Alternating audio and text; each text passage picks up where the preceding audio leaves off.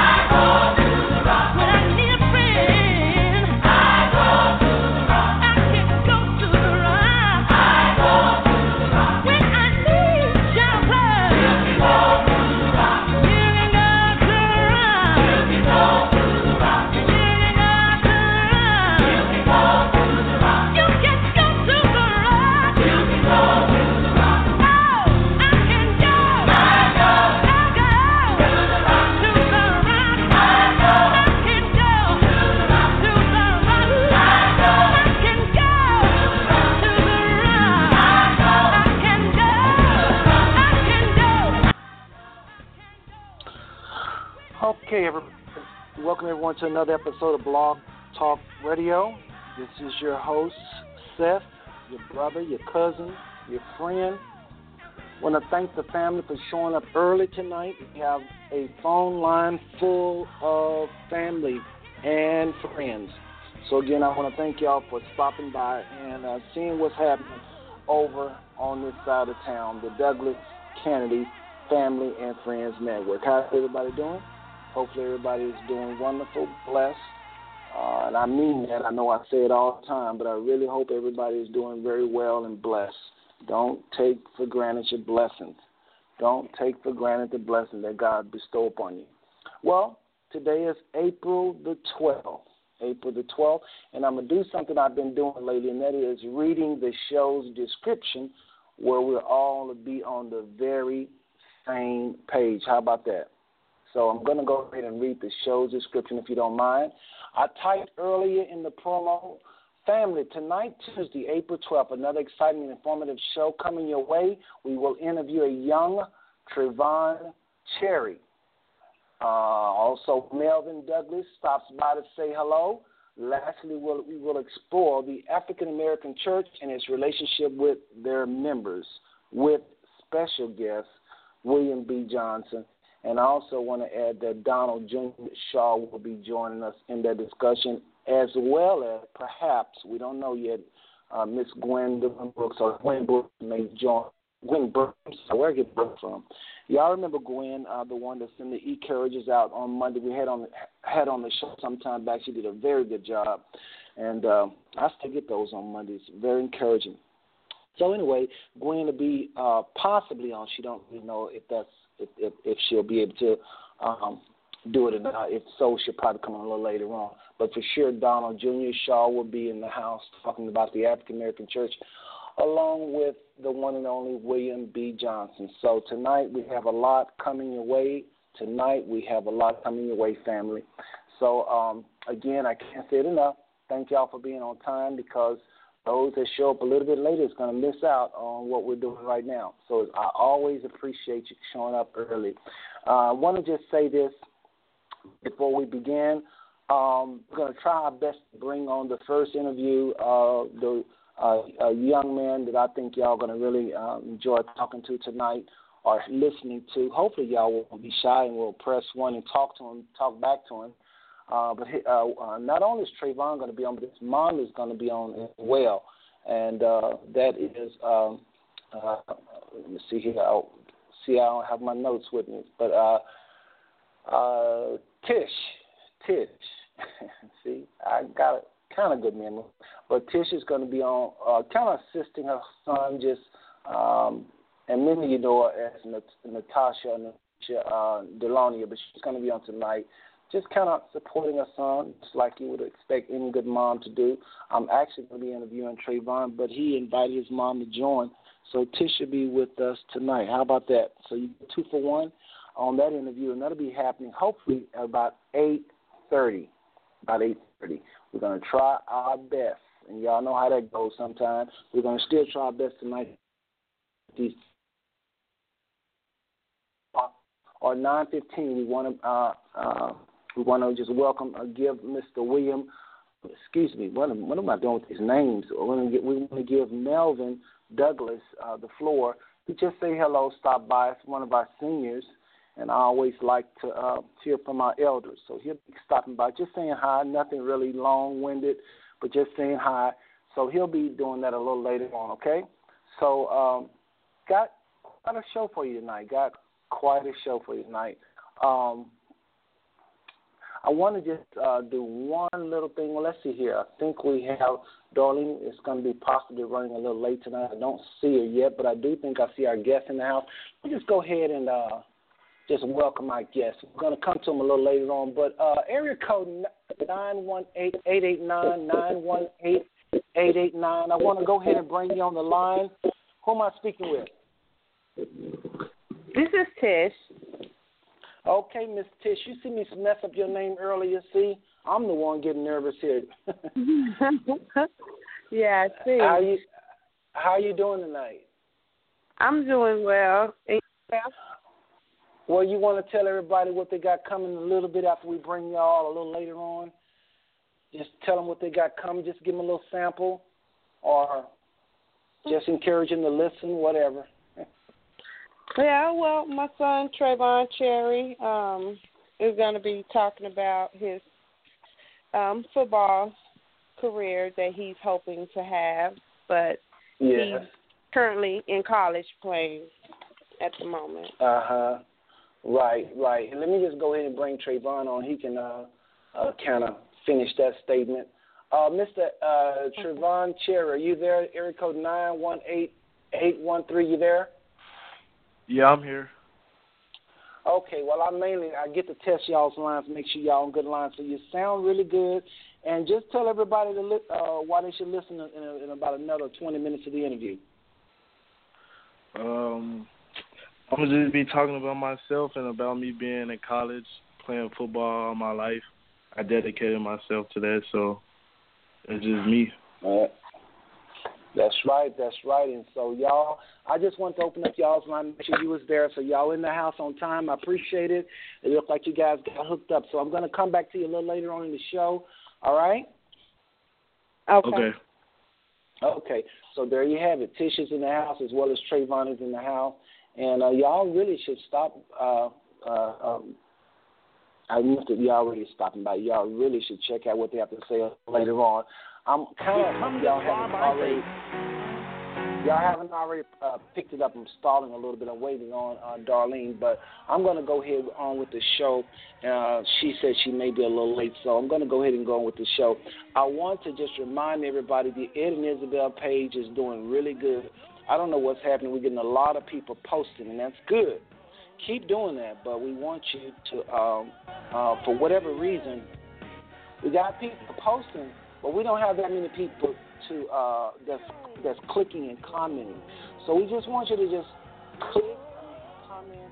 Uh, if you see your cousins, your family posting very good inspiration things, tell them uh, that's a good post or you know, we're just trying to get the family talking to one another. But I must say that y'all are really um, getting to get different posts from different individuals. So I appreciate that. We appreciate that. Family, that's our that's our headquarters, so to speak. The Ed Isabel page is the Douglas Canady family web page, pretty much.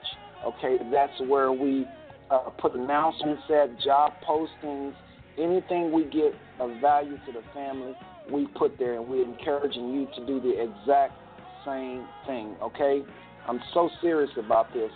Uh, I, I estimate there's over 3,000 family members that probably is on Facebook. That's just my numbers. It can be inflated, but uh, I mean, I'm, I looked at quite a few things to get to that number, and I'm telling you, there's quite a few of us online. So what we want to do is just continue to um, promote the page, tell friends about the uh, page, not just family but friends as well. Uh, post, continue to post, but comment on the post, all right? And uh, and that's pretty much all I'm to say on that, okay? Uh, again, later on, folks, we're going to be talking about the African American church. This is not a night to bash the church. This is not a night to bring up all the dirty laundry about the church. This is a time to put down the pastors that's kind of on the greedy side, which we know there's a lot going on with that. But we want to talk about some of the good things that's going on in our church. And like I said later on, Donald Jr. Shaw is going to be coming on with that, and William B., myself, and maybe Gwen Brooks. We don't Burks. We don't know yet. Y'all got to forgive me with these names. But anyway, we're going to be talking about the African American church. We're going to be hitting it hard and heavy. Some of the things we say may offend some of you because there's a lot going on in these churches that you probably are not proud of, but we got to bring it to the forefront. We got to bring it to the light because we need change. And we, we talk about these things not to put down the church, but to expose the enemy and hopefully uh, lift up Christ and uh, promote the kingdom and promote what is good going with the church because that's that's our most successful institution among black people is the church. I mean, it is the it is the most powerful institution uh, there is. I'm talking about the overall church now, the big church, the giant church. Uh, you know, the church is a. We'll talk about it a little later on, but the church, folks, is the most powerful institution on the planet, and I'm going to tell you how that's so in a little bit. Okay. So right now it's 8:17, and like I say, we're gonna try to our best to bring on the uh, Trevon and Tish at 8:30. Uh, anybody on the phone lines that want to comment or any questions you may have a little later on, please feel free to press one. And I must say, this phone line is really lit up. I'm so glad to see you. All kind of area codes here. Thank you, thank you, thank you for being early. We really appreciate that. Okay. Um, make sure I'm just checking on things as we go here. We talk about some birthdays a little later on. Um, uh, let me do one other thing because this one. Uh, tell you what, let's do something a little early here. I'm gonna go to the commercial and we'll be right back, folks. Okay, let's just go to commercial. Uh, Verna Melton, which is my aunt, many of you know that, on the Azalea side, is going to be having a prayer breakfast. And um, this is a women's prayer breakfast, and uh, she's been talking about this for a while. And quite a few successful women is going to be there. Hopefully, you'll be there uh, if you're a lady or a woman. Uh, hopefully, you'll be there. Uh, I'm going to play this just so you know who Verna is when you hear Verna um, uh, Health Foundation. That's Verna May, uh, Azalee's uh, daughter, my aunt, that had the reunion in Texas, the last reunion we have for the Douglas family. So this is what you're about to hear. Okay, uh, so. Um, if I can get that up here, okay. So just if you got a pencil handy, you might want to write some of this down because you might be wanting to attend this function that Verna is going to have. All right. Anyway, here's the Verna uh, Health Foundation prayer breakfast information. Verna's Health Foundation and co-sponsor Sandra Clark Funeral Home present the second annual Women Empowerment Prayer Breakfast.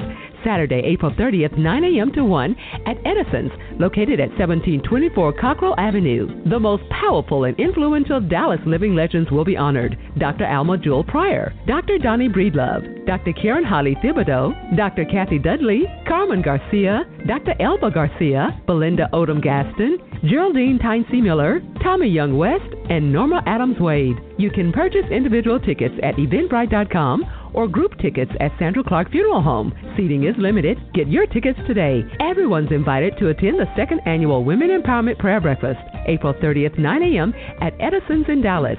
Sponsored by Verna's Health Foundation, co-sponsored by Sandra Clark Funeral Home, and endorsed by the Oak Cliff Baptist Ministers Union. For more information, call 214-932-1474. That's 214-932-1474.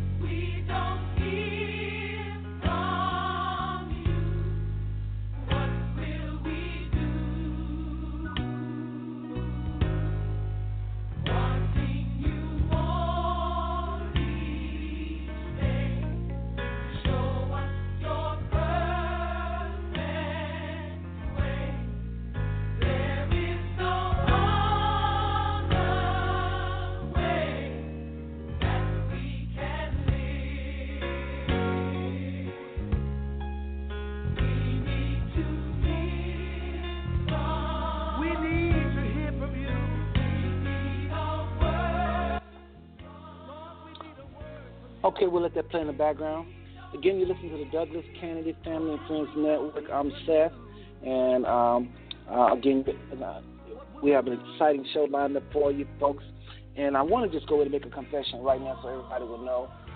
Your cousin Seth here is not doing very well. Just came from the hospital not too long ago on another matter, but uh, just not doing good overall. So y'all keep me in your prayers tonight. This show tonight is a sacrifice it is a sacrifice, but we're going to pull it off with the help of the Father because I really want y'all to hear this young man, and I want you to uh, also um, hear what Melvin had to say as well as talk about this very important topic about the church today, the church today. Um, so um, I want to go ahead and see, uh, do something a little out of out of ordinary for me. I want to go ahead and go on with the interview. Darlene is not here she's running late. We'll just have to she just have to catch up with us, okay? So I'm gonna first open up the line Tish. In fact, uh, Tish, area code nine one eight eight eight nine. Tish, you there? I'm here.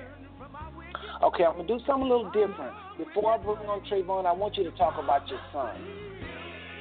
Okay? So just okay. talk a little bit about Trevon before he comes on. We didn't plan this, so sometimes these make the best shows, just ad libbing. But uh, before I bring him on and we ask the questions, I want to just tell us about Trevon and how proud I'm sure you are of him and, and of your other children that may be listening. And then we'll bring him on in about five or six minutes, okay? Okay. Well, Trevon is the oldest of four um, of my children. Uh, I'm very proud of him. All of his accomplishments. Uh, he's a freshman in college, uh, doing very well. Um, he's overall a good kid, very good kid. Okay. And you say he's the oldest of four, right? Yes, oldest of four. Okay. Okay. Okay. Now, just just for the record, who's the other kids, their names, ages, and a little bit about them before we bring on Trevon. Okay. Um, well, I have a set of twins, uh, girl and boy, Montia and Montre Cherry. Um, they're wow, 17. Wow. Yeah. I was just yeah. thinking. I was just Se- thinking. Aunt Robbie, Aunt Robbie is my aunt, and she was on not too long and she said that uh, uh, that our family is full of twins, and I thought she was kind of kidding. She named a few, but uh, Uh-huh. the uh, I tell you what, she was not uh, kidding. No, there's a lot of twins in this family. Since she made that comment, I think I've heard about five more sets of twins. But go ahead. yeah, I know there's a quite a bit. There's a few that I know of. But What's their um, ages, the twins? What's their ages? They're 17. They'll be 18 turning uh, May 1st. And Oh, my baby girl, she's 15. She'll be 16 in July. And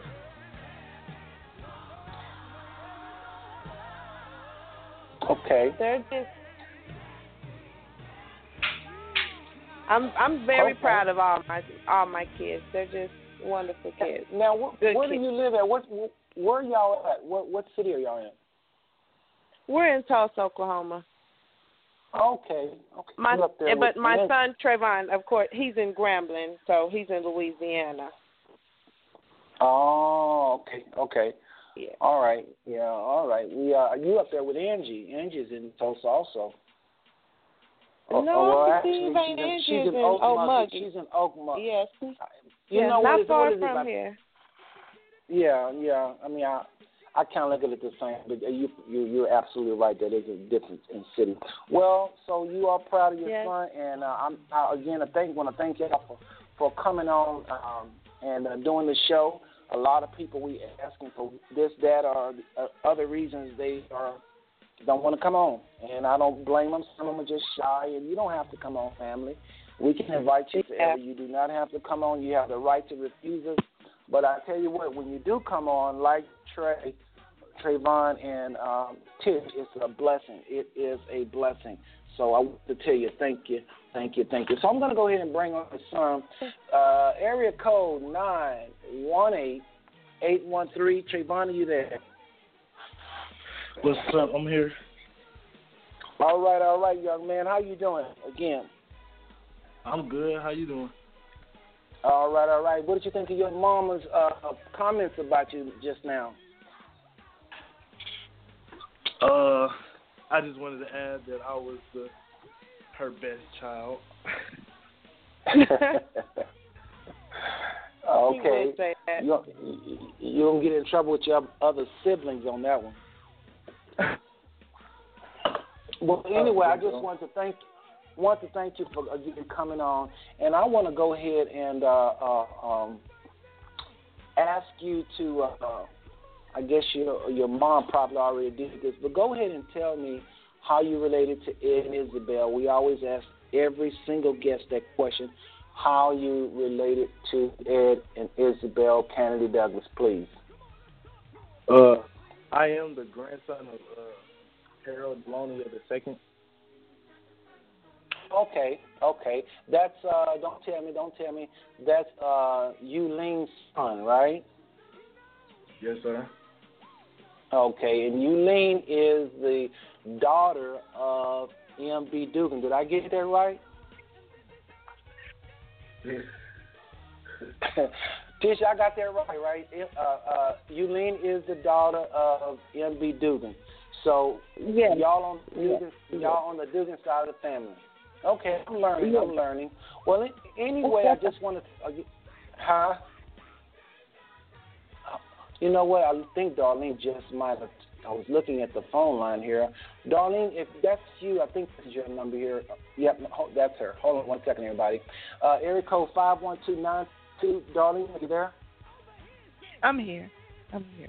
Okay, uh, folks, All and I right. told you, Darlene. Hey, I told her, I told them that you was probably running late. You had some things to do. But go ahead, Darlene, and say hi to the family as well as Tish and Trevon. Tish and Trevon. Go ahead and say hi to everybody, please. Hello, everyone.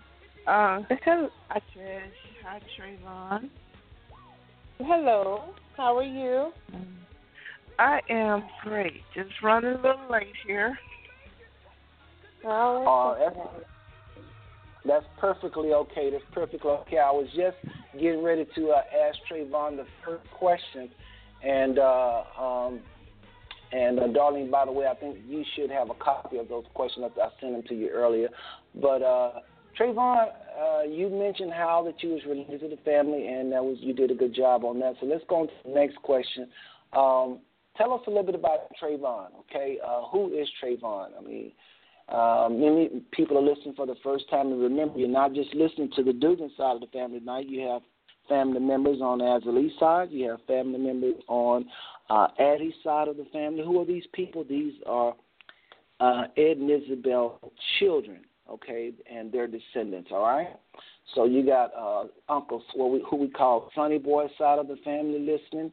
Uh, you have uh, no, I'm, I don't forgot somebody. Help me, darling. Uh, you have um, Dosha side of the family listening. Uh, you have, uh, I think I got, uh, and of course, how can I forget, Ennis Buddy side of the family listening as well. So, darling, if I forgot somebody, I'm gonna put it on you, okay? but anyway, uh, so you got all these people listening tonight. So go ahead and tell us a little bit about who Trevon is in your own words, please.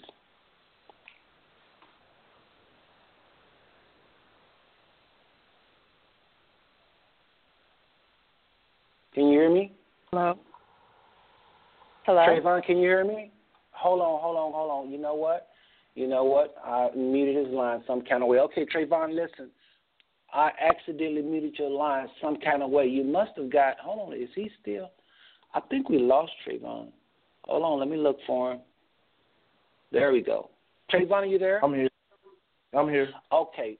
Okay, I don't know what happened, but the phone line does that sometime. Okay, so let's go back to question number two. Uh, tell us a little bit about you in your own words. Who is Trevon Cherry? Um, I'm a kid born in, born from uh Tulsa, Oklahoma, and I just I love kicking and chilling with friends and family.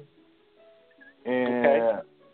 I dedicated my life to uh being a student athlete and uh with football being my number one passion. I also played basketball and I ran track. And I'm also a real competitive video game player. Uh-oh.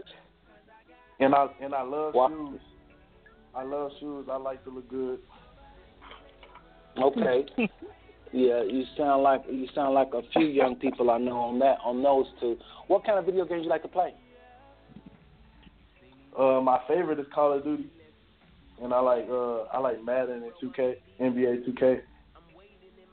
Oh, really? Do you compete online? You know, like with other people? Yes, I I play online all the time. Oh, really? Cool, cool. Well, let me ask you this: um, kind of music you like? Kind of art? What kind of artists you like? Name some artists you like. That's kind of off the grid, but I just want to know out of curiosity. Um, my favorite rapper is a rapper from the '90s, Brotha Lynch Hung. But from now, I like Future, Young Thug, Drake, uh, J. Cole, Kendrick Lamar, people like that. Okay, okay, all right. The popular ones, I got you. Uh, darling, did you get the list of questions? You, you, did you get that? Not for this week. Okay, yeah, you check your email. I sent it to you. But uh, uh, because I want you, you, you can answer some of these if you like. Um, but I will go to number three, and that's favorite pastime. Uh, what's what favorite pastime, um, Trevon, would you would you uh, claim? I mean, what do you like to do um, in your favorite? I mean, you mentioned some things. I understand that, but kind of elaborate a little bit. What do you like when you have free time to yourself? Uh, when I got free, when I got free time, I like going outside, throwing the football all the time, and I sit. Uh, I love uh hanging out with my girlfriend. okay, yeah, I, I knew. I, I knew you. What was that? I said, yeah, true statement. okay, what, what's your, okay? What's your girlfriend name? Why don't you give a shout out to her? Uh, my girlfriend name is Kennedy Robinson. Shout out to her. She is listening right now. Oh, cool, cool. Well, maybe she'll come on the line and have enough whatever to push one and say hi to you. I know it's a little hard sometimes. Uh, a lot of people shy. Everybody don't do the radio thing. I understand that. But remember, family and friends listening, if y'all want to say something to Trevon, if you want to have any questions or comments, remember to just press one and ask your question. We kind of have a three minute limit, but if you want to talk a little longer, we won't hold you to it. Okay, it's no big deal.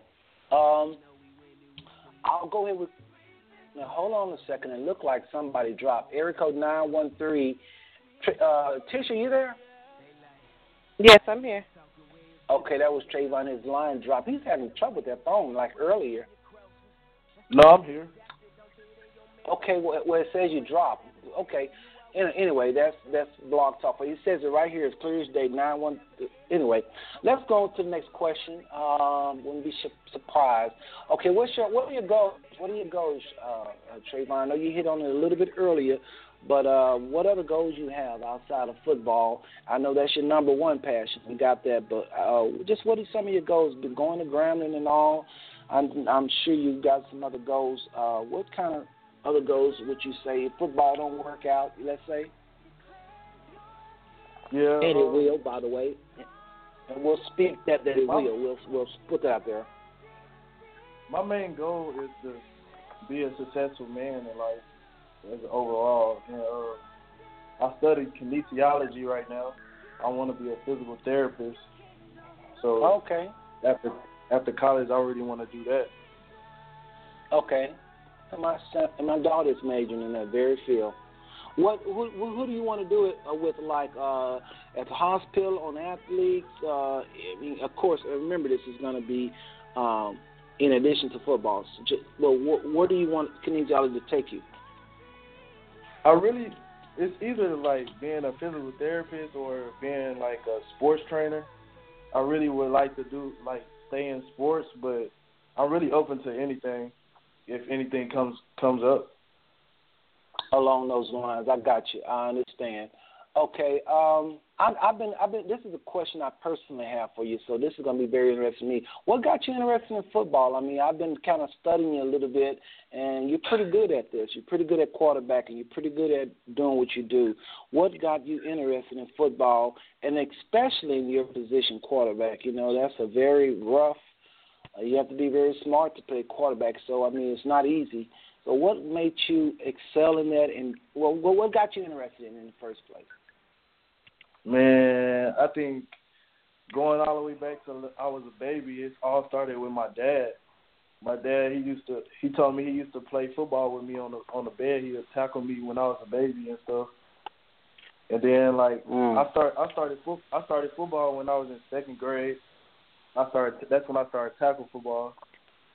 And my first Second my first grade. position was my my first position was actually being a quarterback. My dad never knew what uh position I was gonna play, but I just tried to I just wanted to be the best player on the team, so playing quarterback was like the position that I wanted to and I just excelled at it and then later on and later on as it went, I just kept playing. I, I played quarterback every year, and then my dad ended up giving me a quarterback coach when I was in like seventh, eighth grade, and I just kept getting better and better as I went on.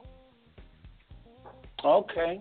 So you were able to get a quarterback coach to kind of help you along. Okay. And this was in the Oklahoma area? Did you yes, play sir. Your, your most, okay, cool. So you I played, played I Oklahoma played, ball. I played. I played in Oklahoma, and then uh, from like I say third to sixth grade, I played in California. We lived in California in Los Angeles and Palmdale. From like 2003 to 2009. Uh oh, and that's that's both those markets are good, but California, you know, there's an argument about who got the best football players: Texas, California, Florida, and probably coming in fourth is a little state called Ohio. They'd be swinging up in Ohio, but Oklahoma is right in the mix too. So you got a you got a chance to go up and get some of that Oklahoma ball. I see you. I see. I feel you. Well, Miss Tish, jump in anytime you want. Anytime you want. Again, I'm looking at the phone lines, folks. Uh, this is the Douglas Canady Family Friends Network. Uh, those of you on the phone lines with any questions, comments for our guests, press one. Press one. Don't be shy tonight. You're listening to Trevon Cherry and his mom Tish, and uh, they're just kind of hanging out with us, letting us know what's going on with this young man who attends Grambling. I'm gonna let him talk about that now. Okay. Um, well, before we talk about Grambling, what were some of your favorite moments in your earlier years? Some of your favorite moments in your earlier years, your Pee Wee years. Give me some good experiences you had in the Pee Wee years. Uh, well, well, the earliest Pee Wee years, favorite, my my number one moment was uh my first game I ever played. I played linebacker also, and I had hurt the quarterback in my first game ever. And then that's when Whoa. that's when my dad that's when my dad knew that I was gonna be a real deal football player.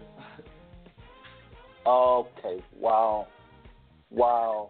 and then Uh, then like my first, now, my, that- first my first year playing my first year playing I I used to I like average like five touchdowns a game. And like my uncle my hold mom's on, hold on brother, a second. Hold on, hold on. Wait, wait, wait, wait a minute. Wait a minute. You said how many Mhm. touchdowns a game? like five or six. Is that Yeah. true? Is that true, Tish? What age yes, was that's in? true. That's throwing um, pass touchdowns and Trevon, Um, what what age was you? Were you running. in? I started I started in second grade, but then like as I as I was playing in little league, my team was always like the the only team that ever threw the ball because nobody else had a like a, a little boy that like could throw like me.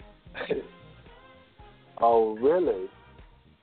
yeah, they call him the Iceman.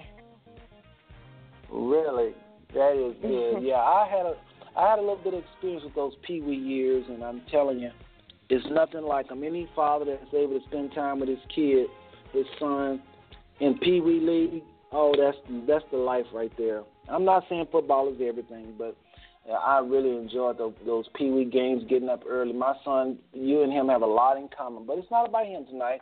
It's about you, Trevon. Again, I look at the phone lines, family and friends. I don't see anybody with their hands up, a question. And don't y'all start talking when we get out when we start about to run out of time now. Uh, that seems to happen every week, but that's okay. Darlene, you have any questions for Trevon or Tish? I do. Uh, Trevon, tell me, uh, did you play against Prairie View this past year? Actually, I mean we we played against them, but I I didn't actually get in the game because I was supposed to get in the game in the third quarter, but then like right before uh halftime they started to come back and like they were down like one touchdown I think or something like that. So I never got to get in that game, but we ended up beating them like seventy something to fifty something. Wow. Okay. Wow. Uh, But now, I- I- so you should. But at, at the moment, You at the should moment be- right now, at the moment right now, I am the uh the the starting quarterback. So this year, I should be I should be able to play against Prairie View in uh in Dallas this year. Okay. Yeah, Tish, you was telling you was telling me there was some game that uh where they were I think they lost the game, but Trevon was the only one that scored. Why don't you tell me about that? Yeah. They what what game was that? Cal State? No, that was the first. That was the first Was game it- of the season against Yeah. against Cal Berkeley and Jer- Jared Goff. Yeah. Well, he didn't actually uh, run the the touchdowns in, but he was the cause of the touchdown. I threw Oh. a touchdown pass. That that's major. That's major. Might as well treat him like might as well treat him like all these other quarterbacks that get the credit when they didn't even catch the ball. They just throw it like the Tom Brady's of the world. But Yeah. anyway, that was his uh, first other, first college game actually too. Wow, wow. How long was the, the, the touchdown pass? Uh, the touchdown pass was only like eight to ten yards, but I but that whole drive before the touchdown pass, I was like completing passes on. Wow. Like so y'all drive. drove down the you drove them down the field. Yes, sir. All right. All right, all right. Well, I, I know a lot of y'all don't know about football. Some of your family members don't know what we're talking about.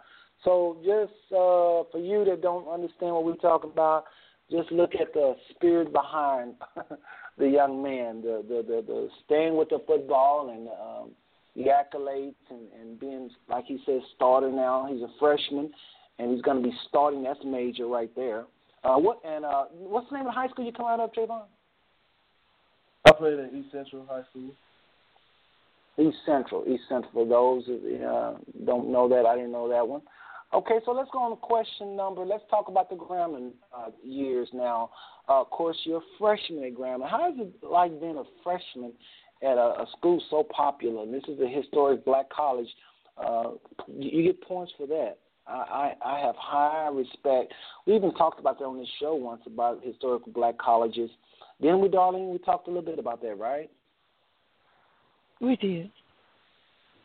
Yeah, well, um, in Grambling, probably, if not the most famous of the historical black colleges, one of them. How does it feel to be there and, and just just going through all of the? I'm sure it's like a whirlwind, right? Yeah.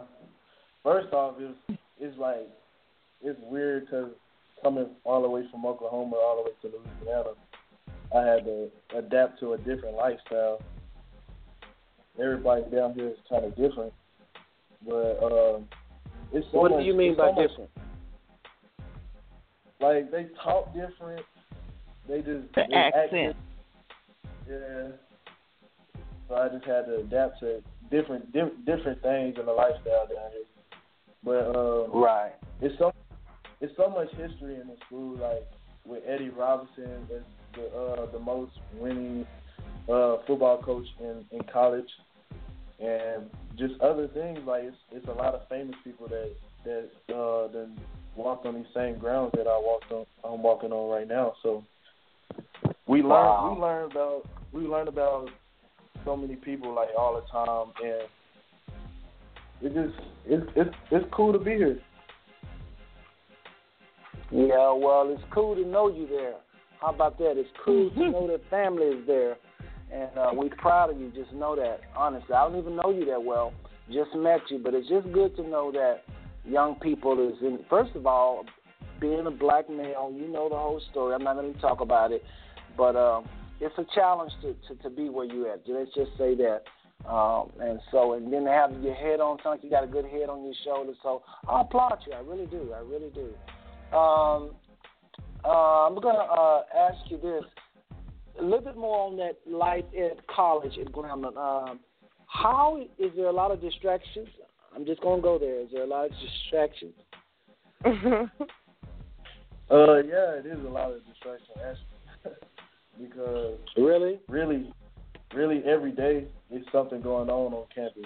Like even during the day, and they have something along like this this place that we call a yard that's by the cafe. It's just so much that go on on campus campus that you could you could get sidetracked all the time, and there's so many parties and stuff that goes on, and like you know I'm with I'm with my own time, which the which the blacks and everybody love to party. Wow. Yeah, I bet. I bet. Yeah, and uh, how is it learning the whole football thing? I would think that you it's to be hard for you because you got to learn all those plays. See, quarterbacking. For those of you that don't know a lot about football, they have to know a lot about the team. They have to have command in the locker room. They have to be a leader. So it's not just a matter of running the football, just picking football and running. I mean, they they have to be a leader, and that that means a lot.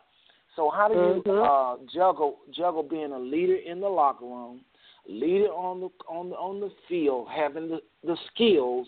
Then you got to remember all the plays. Then you got to read the defense, see what the defense gonna do. I know a little bit about this. So how do you do all that and keep your your grace and and and uh, I'm sure all those distractions away from you? I just don't know if I was your age, if I'd be able to do that. To to, to be honest with you, how you do it? Uh, man, it's a lot. Like just with football, it's a whole lot.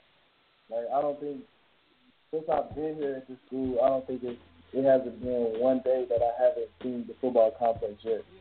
And and like with school where we have like study hall every day for an hour so I I try to get homework done inside study hall. If I don't get done in there, I just do it on my own time or whatever.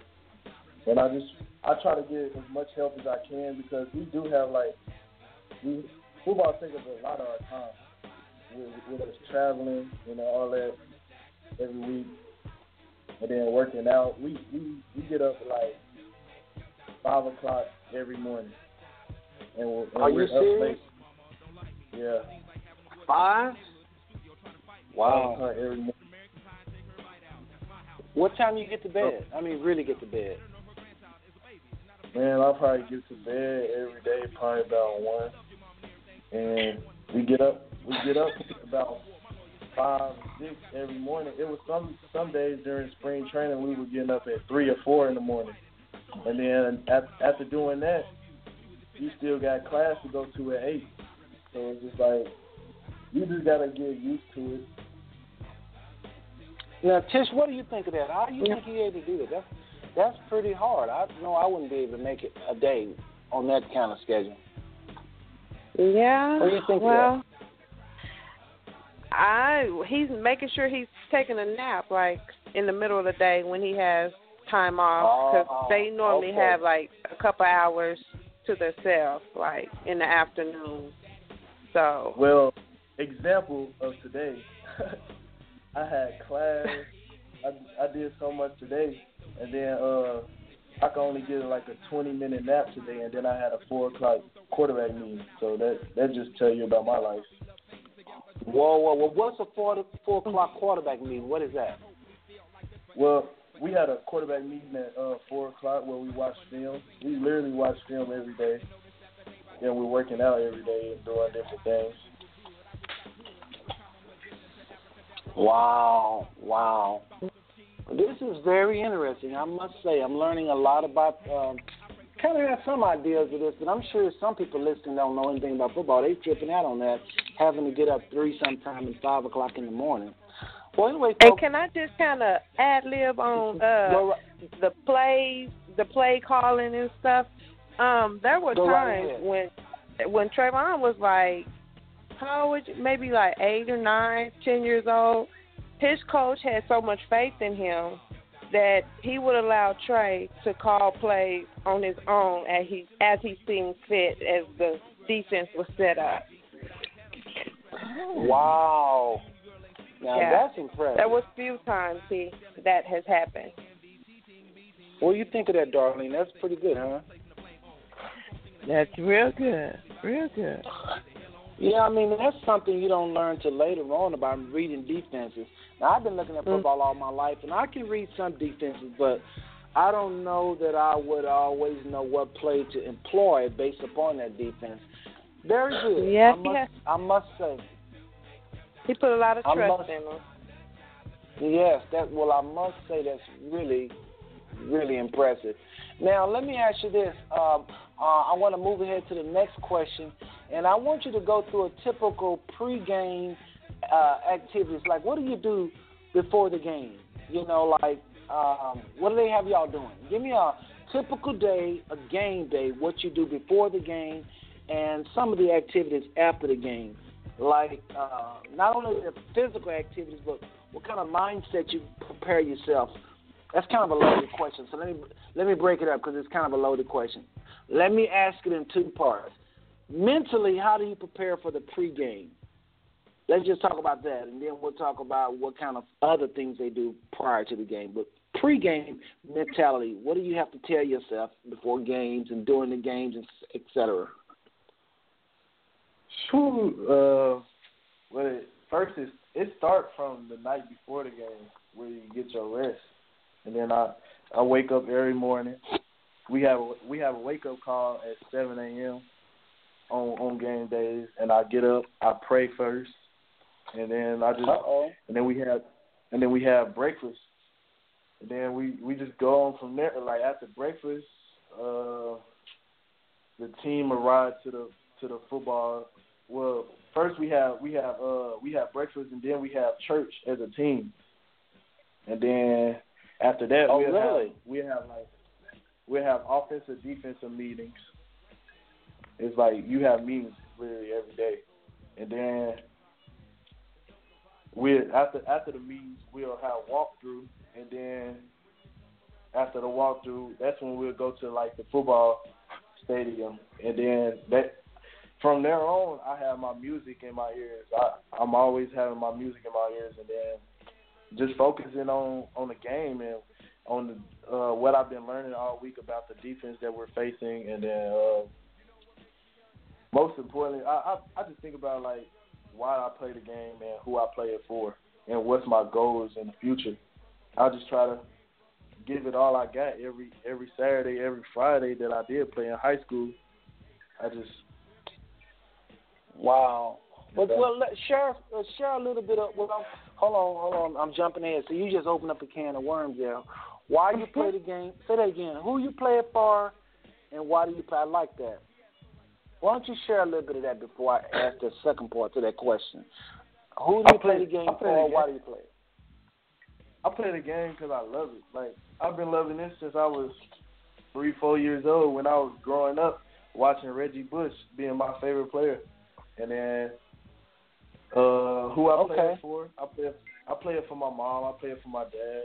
I play it for my grandparents. I play it for for my family to be proud of me and be happy for of me having success. Well, well, more than the family you know of is probably hearing you tonight, and they are happy for your success. I, I can speak for myself on that. Okay, it's just a, it's, it's really a Very.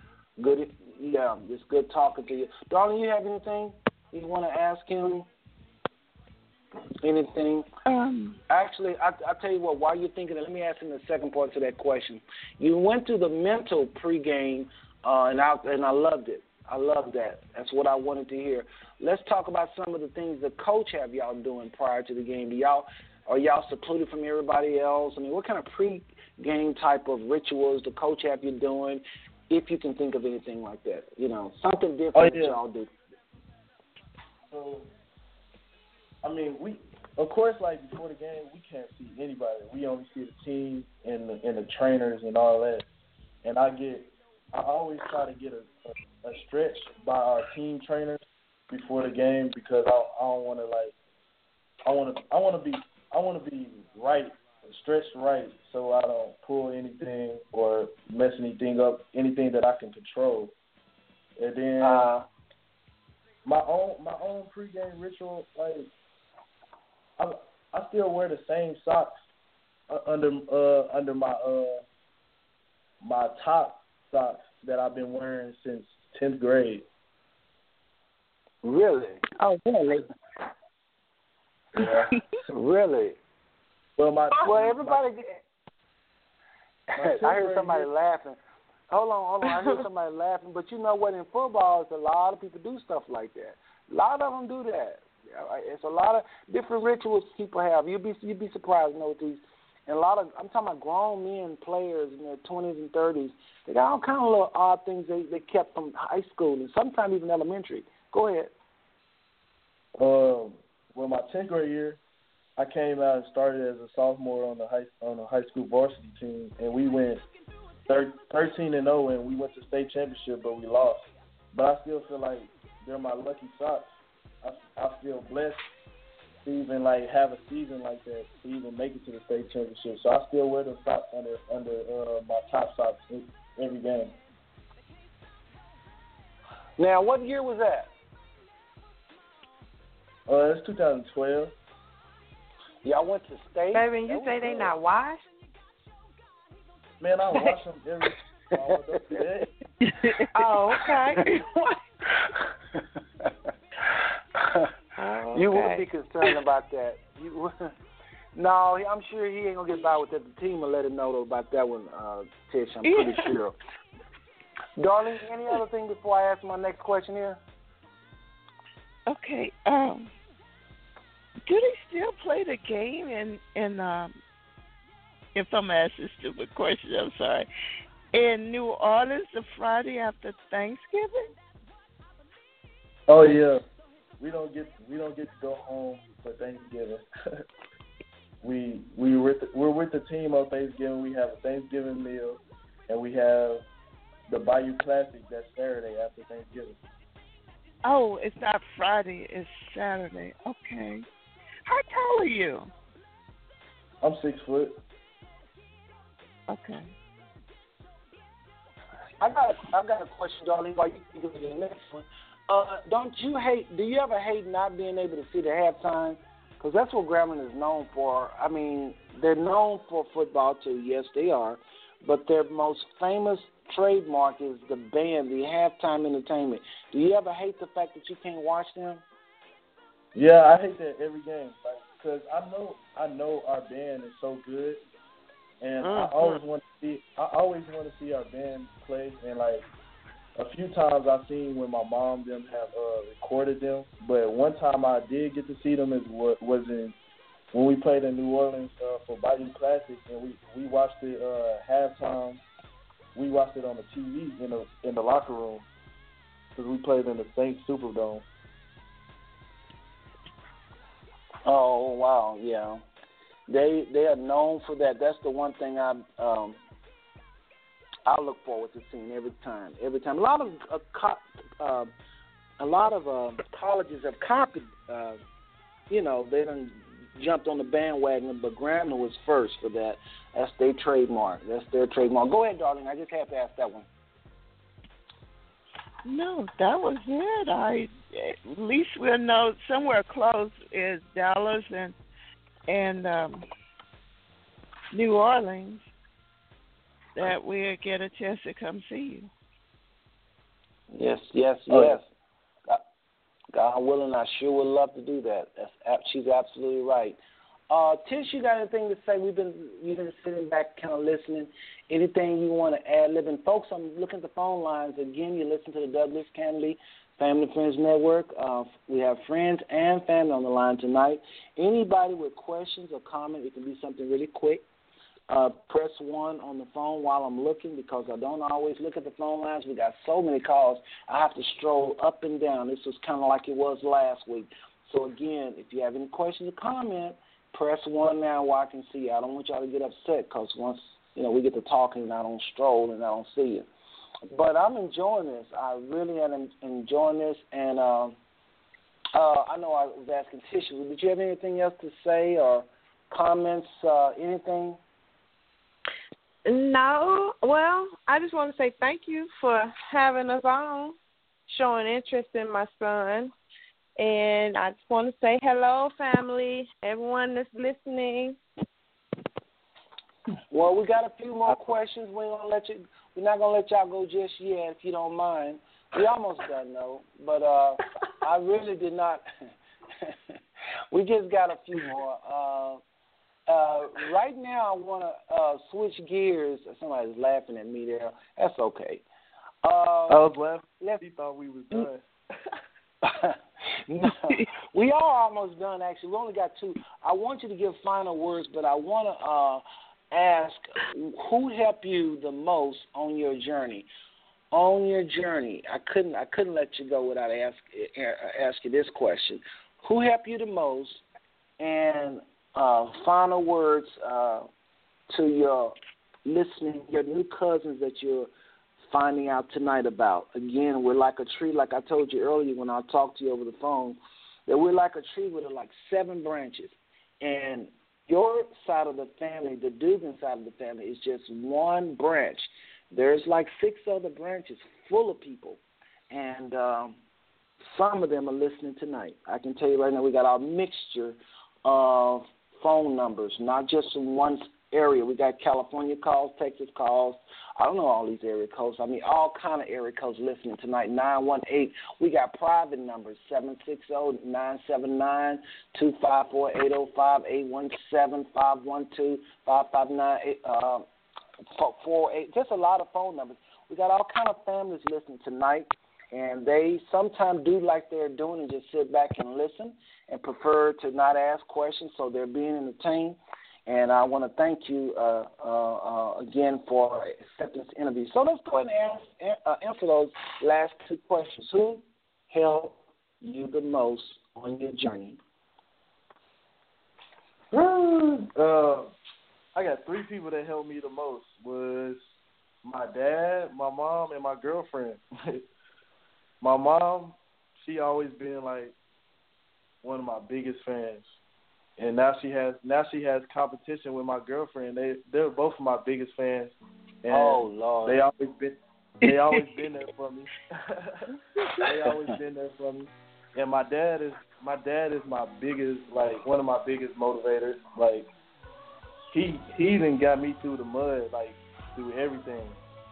Yeah. He okay. my dad had my dad had me at times outside working out at two in the morning at nighttime, just sweating and stuff. So, I mean, wow, man, you sound so much like me. Oh my goodness, how do your dad dodge all those neighbors? I'm telling you, in Ohio, I used to do that with my son. I used to tell him you have to be three times better. So when all the other little boys would go home from practice I would get my son because we had all these politics. I'm sure you understand what I mean by sideline politics of coaches trying to play their son. I'm talking about this Pee Wee League.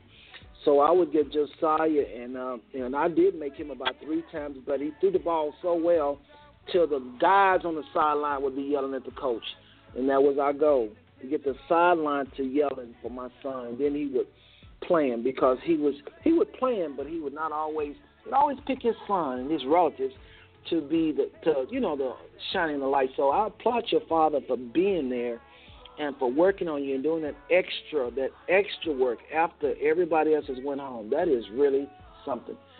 So you're very very blessed to have it. Okay, I look like we got a question.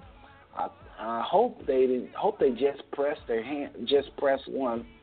Um, this, this may be William B. just signing on early for the show tonight. But let's see. Area code 210 653. Did you have a question or comment for our guest? Right, I, I certainly do. I, I appreciate uh, the young man's comment and his skills uh, athletically and such, but I have a couple of questions, I guess. One being, uh, what's his fallback okay, hold position? Hold on, hold on, hold on, hold okay. on, William, because uh, he don't know who you are. So go ahead and let okay. him know how you related to. Okay, I'm not related directly, but I did marry uh, Ennis Buddy Douglas' daughter, uh, Emma Jewel Douglas. So therefore, I was uh, been a part of the family since 1964 as a result of that marriage. And Emma Jewel is is uh, the daughter of Ennis Buddy, and Ennis Buddy is the son of Ed and Isabel. I just thought I'd just share that with him. Okay. So we're getting to know All right. each other. But go ahead, William. Certainly. Always good to hear from Certainly. you. Go ahead. All right. Well, well, it's it's kind of a two-part situation. I was wondering, uh, what's your fallback position, assuming that the sports situation doesn't pan out for you, and sound like it may very well pan out. But if it doesn't, uh, what's your fallback position? And secondly, uh, how, how- you, the skills and such that you're using in sports. Uh, explain to me how you believe that they can be useful for you uh, in your life as well. well, my father played. Well, I'm at Grambling State right now, and uh, hmm I study kinesiology. And, Right. uh, I'm a sports management uh, concentration, but I want to be a uh, physical physical therapist or a sports Mhm. trainer. Okay. And and uh, I already I already have plans on by my junior year, uh, doing interns and stuff like like that. So I so I'll be ready by the time I graduate and get my degree. All right. Good. And then uh, the skills in football that will help me is like me being a quarterback. I always been a leader, so I I always know how to lead and never follow. And using like, and I'm uh, bringing back to being a quarterback. I, I I have to be a quick thinker always. Yeah. So I have to think quick on uh, any situation in my life yeah. that I do. All right. And, and just come up with a uh, conclusion. Very, very good. Uh, good answers. Good luck to you. Thank you. Yes, yes, William, and and folks, just so everybody know, William, before you run, so everybody know, this is the special guest we're going to have later on. When we talk about the African American Church, folks. Just wanted y'all mm-hmm. know that's William B. He'll be coming a little later on. Thanks, William, for that question, though. You're quite welcome. Very good question. Kind of loaded there, but I thought you handled yourself very well, Mr. Quarterback.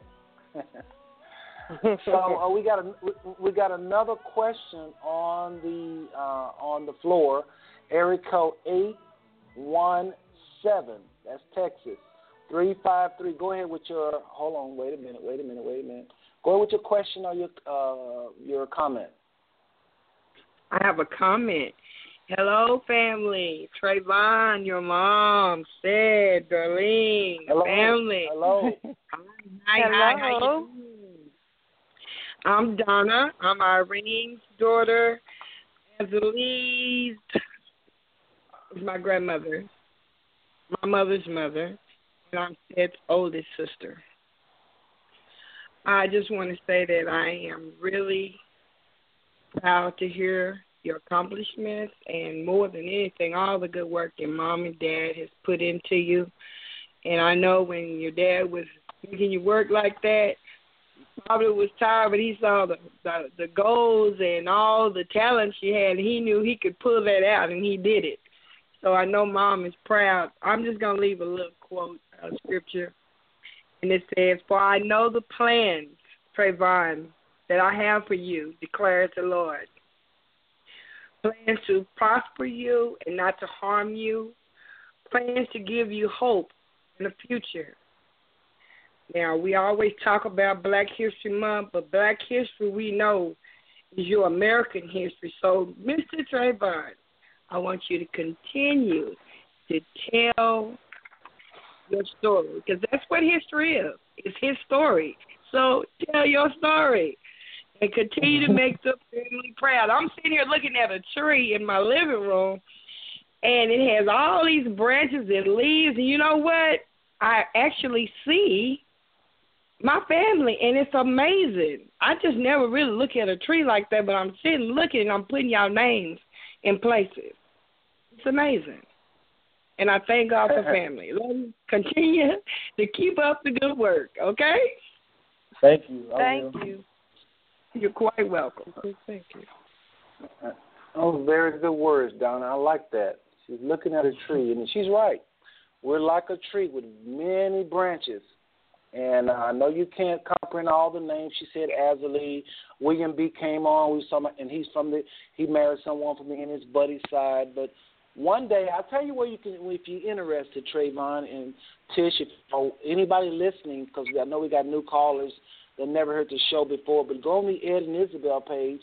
If you go to my page, I'm Seth Turner, or go to Trevon's page, I'm his friend, and and by that you'll find me. And then I am a part of the Ed and Isabel page, Ed and Isabel Canady Douglas page. You will see these trees that kind of like Donna was talking about, where we actually sit down and, and wrote names, and you'll see how your your tree developed and how what how we related. Okay. So, uh, darling, do you have any questions or comments for uh, Tish or Trevon? Okay, can we um, place his schedule on the Ed and Isabella page? Oh yeah. If well, that's is that okay with you? Oh, is yeah. that okay with I you, was- Trevon? Yeah, I'll, I'll be sure to uh, send you a picture of my schedule, and uh, I I hope everybody could come out and see me play, so I can meet everybody. Yeah. Well, you've been starting quarterback for Grambling is as a freshman. Still trying to wrap my mind around it. It's a lot of freshmen do it now. Don't get me wrong, but that's a very hard test. So that tells me you're doing your thing. I mean, you, even if you're getting any playing time as a freshman in college, that's pretty good. Because normally they sit them down, they redshirt them, and so if they want you on the field and then you're scoring, it's really good, really impressive. So, like William B. said, you know, you have other skills going on there. Keep that up, keep that up. I don't know what else to say other than ask you the last question, and that is, what is your final words to your cousins, your new cousins, on all sides? I don't think I asked you that. Uh, what is your final words? And Tish, I'm gonna let you have final words as well. Matter of fact, let's mix it up. Tish, why don't you have final words to the, uh, all of the family that's listening all over? Again, we got Kansas, Florida, Texas, California, Arkansas, Missouri, Alabama, Georgia, Michigan, Oklahoma City, and I know I'm missing one, so y'all don't get upset if I am. But Tish, what is your final words to all these new family members that may hear of your son interview? Yeah, I know we have a pretty good big family, and I hope to meet everyone one day. And hopefully, if you're in the area or have the time or can do a little traveling and you can catch a game or two, um, that would be very much appreciated. And once again, thanks for having us on, and I look forward to meeting everyone. Beautiful, Same beautiful. Oh, okay, Mr. Trevon, last words, please, to your family, cousins, friends. And I'm going to look at the phone line one more time because after Trevon make his last comments, we're going to wrap this portion of the show up and, and look for Mr. Melvin to, uh, and Melvin, if you're in the house, Melvin Douglas, go ahead and press one on the phone lines where we'll see you. Again, Melvin Douglas, if you are in the house, press one where we can see you now. Otherwise, we may just, uh, okay. Uh, let me go ahead and ask you, uh, Trevon, the last question. Final words to your cousins. Uh, is there any final words to your cousins uh, and family? Um, any any final words? Um, man, I love meeting new families. I love hanging out with family. I hope that I can meet any any of my family. And I just thank y'all for listening and thank you for having me on the show. And uh, I hope everybody can follow me on Facebook if you got Facebook. T R E apostrophe V O N Cherry last name C H E R R Y. All right, all right. Well, let me uh, let me do this before I go. I know that uh, you're related to this next gentleman that's going to be coming on, Melvin. So I want to bring him on the line. He may want to say hi to you now because it's time for us to talk with him. So let's just do this. Y'all have heard of Melvin, right? Yes, I know Uncle Melvin. So, Uncle Melvin, your Uncle Melvin. So let's go ahead and go to the phone lines. Area code eight one six five six one. Melvin, are you there? Yes, sir. Okay, you're on the air. Go ahead and uh, say hi to everybody, if you don't mind. Well, family, uh, I'd like to say hi to you. Like he well, said, hello. hello. hello. Uh, like he said, my name is Melvin Douglas. I'm Dugan Douglas' son, uh, the second oldest uh, uh, boy in the Douglas family. Uh, and uh, of course, he had 12 kids and uh, I'm delighted to be on tonight. Uh, first time, so uh, kind of excited, a little nervous, but uh, uh, but uh, yeah. Uh, what do you? Uh, if y'all have any questions for me, or, or you just want? Yeah, uh, we we we do we do, but we're gonna we're gonna go ahead and say goodbye. I just wanted you to say hi to Tish and uh, Trevon Tish and. Just want you to say hi to them, and then we're going to go ahead and wave them off. Uh, they did a wonderful job, I thought. So you think so, Darlene?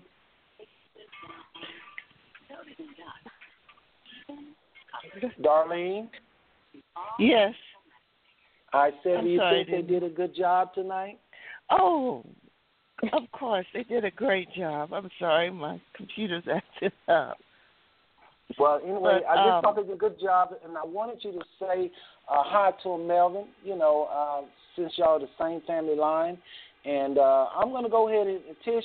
I know y'all may have some Yeah. things you uh, obligated to do tonight. If you're able to keep listening, great. You can press one. Once I put you on hold, go ahead and press one, and your hand will go down. Uh, also, uh, Trevon, same thing. When I put you guys on hold, press one and your hand will go down because y'all may want to come back and comment later on. But uh, at least Melvin got to say hello to y'all, and I'm going to go ahead and, and um, uh, put y'all on hold. But thank you again for tonight. I thought y'all did a really good job, really good job. You didn't seem nervous at all. Yeah. Thank you. a, li- a bit, like Uncle Melvin said, a little bit nervous, but I think I'm a, a lot a bit nervous. no, you did really good. And, and, and, and Trevon, was you great. It was great. Yeah, Thank and you. Trevon, you you really good with the media, so just continue to keep up the good work, like Donna was saying earlier. Okay. Yes, sir. All right. Well, I'm gonna go ahead and mute their lines, and again, uh, I thought it was a very good interview. So, uh, Tish and Trevon, I will talk with y'all later. If you want to keep listening, it'll be great. okay. Thank you. Right, you're welcome. All right, and uh, Melvin, your line is open now, uh, still open. And what I'd like to do real quick, if you don't mind, if you can just hold on, Melvin. I'm going to have Darlene because she was uh, running a little late tonight. She has something that came up, and we always do the birthdays. And I wanted her to just it's going to go it's going to happen really quick. She's going to go through the birthdays for this month, and then we're going to uh, just play one other little clip, and we'll be right back with you. Okay? All right. All right. And that's the one and only Melvin Douglas. And uh, I always have heard really good things about him from just various people on the uh, on uh, not just the Dugan side of the family, really. Just a highly respected man, and I uh, like to have on our elders and especially males. I mean, I know this sound may sound a little sexist, but I love hearing strong men in this family, and he's one of them. So we're to come with him a little later on. But darling, I wanted to go ahead and do the birthdays if you don't mind, because we just started a new month, and I want to do that. Are you ready for that? I am. Okay, folks. Um, we want to acknowledge those that have birthdays in the month of uh, April. So here we go. Okay. Alicia Allen Booker, April the 5th. Happy birthday. Calvin Spain. Calvin Spain, April the 7th. Well, I know you had a good time. Margaret Margaret Spain Turner, which is also Calvin's sister, April the 7th. Okay. Tanya Mac Tanya McVeigh, Uh, that's my sister. sister, April the 8th. April, April 8th. Thelma Douglas, April the 9th. Rotari Smith, Okay, that's Donna's son that was just on. April the 10th. Damaris Turner, April the 15th. And Mm, that's your brother's up. son. Absolutely. Yvonne Williams, April the 26th. And listen to this. My brother's name is Kirk Melvin Douglas. And Okay. his birthday is a- April the 24th. And he looks a lot like Cousin Melvin.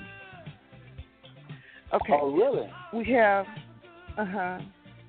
We have Anna, Anna Drew, which is both uh, Cassandra's grandkids. Cassandra's granddaughter and no, I'm wrong. Cassandra's granddaughter Anna is April the eighth, and she shares a birthday with her brother, with Cassandra's brother, April the eighteenth. Mm, they was just on last week. Okay. Right. And here's a Cassandra. Caleb, which is Caleb, which is Cassandra's grandson and son of her son Terry. It's Caleb. I don't have a last name, but uh, Caleb spelled with a K. April the 14th, and okay. Madison April the 24th, which is also Cassandra's grand, granddaughter and Terry's daughter. I have a uh, Pierre Moore, which is out of Aunt Eddie's family. Felicia Hogan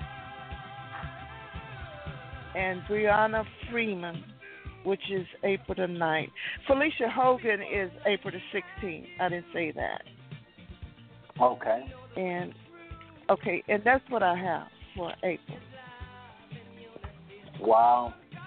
Well, happy birthday if it if it is coming up soon, and happy belated if it's past, and uh, we just don't want to miss that. So uh, there you have it, folks. The April birthdays. All right, well, we won't waste any more time. Thank you, darling. You always do a good job with that. Uh, like I said earlier, folks, Melvin Douglas stopped by to say hi. This is not really a long interview. He don't have that much time. He's a very busy man, but he just thought he would spend 10 or 15 minutes with us, just kind of hanging out with us. And I told him um, I was glad he took the uh, invitation.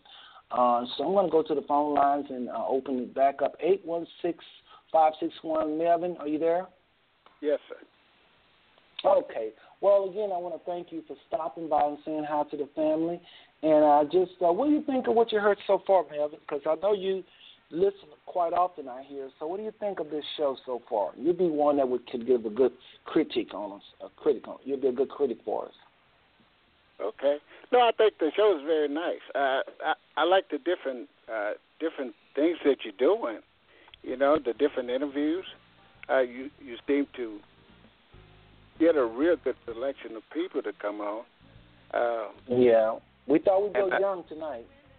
Yeah, yep. Uh, uh, and a few weeks ago, uh, I didn't happen to hear it for the last couple of weeks, but a few weeks ago, uh, I heard uh, Salah, Salah was on here, the, yeah. the young model, and uh, I really enjoyed yeah. that show.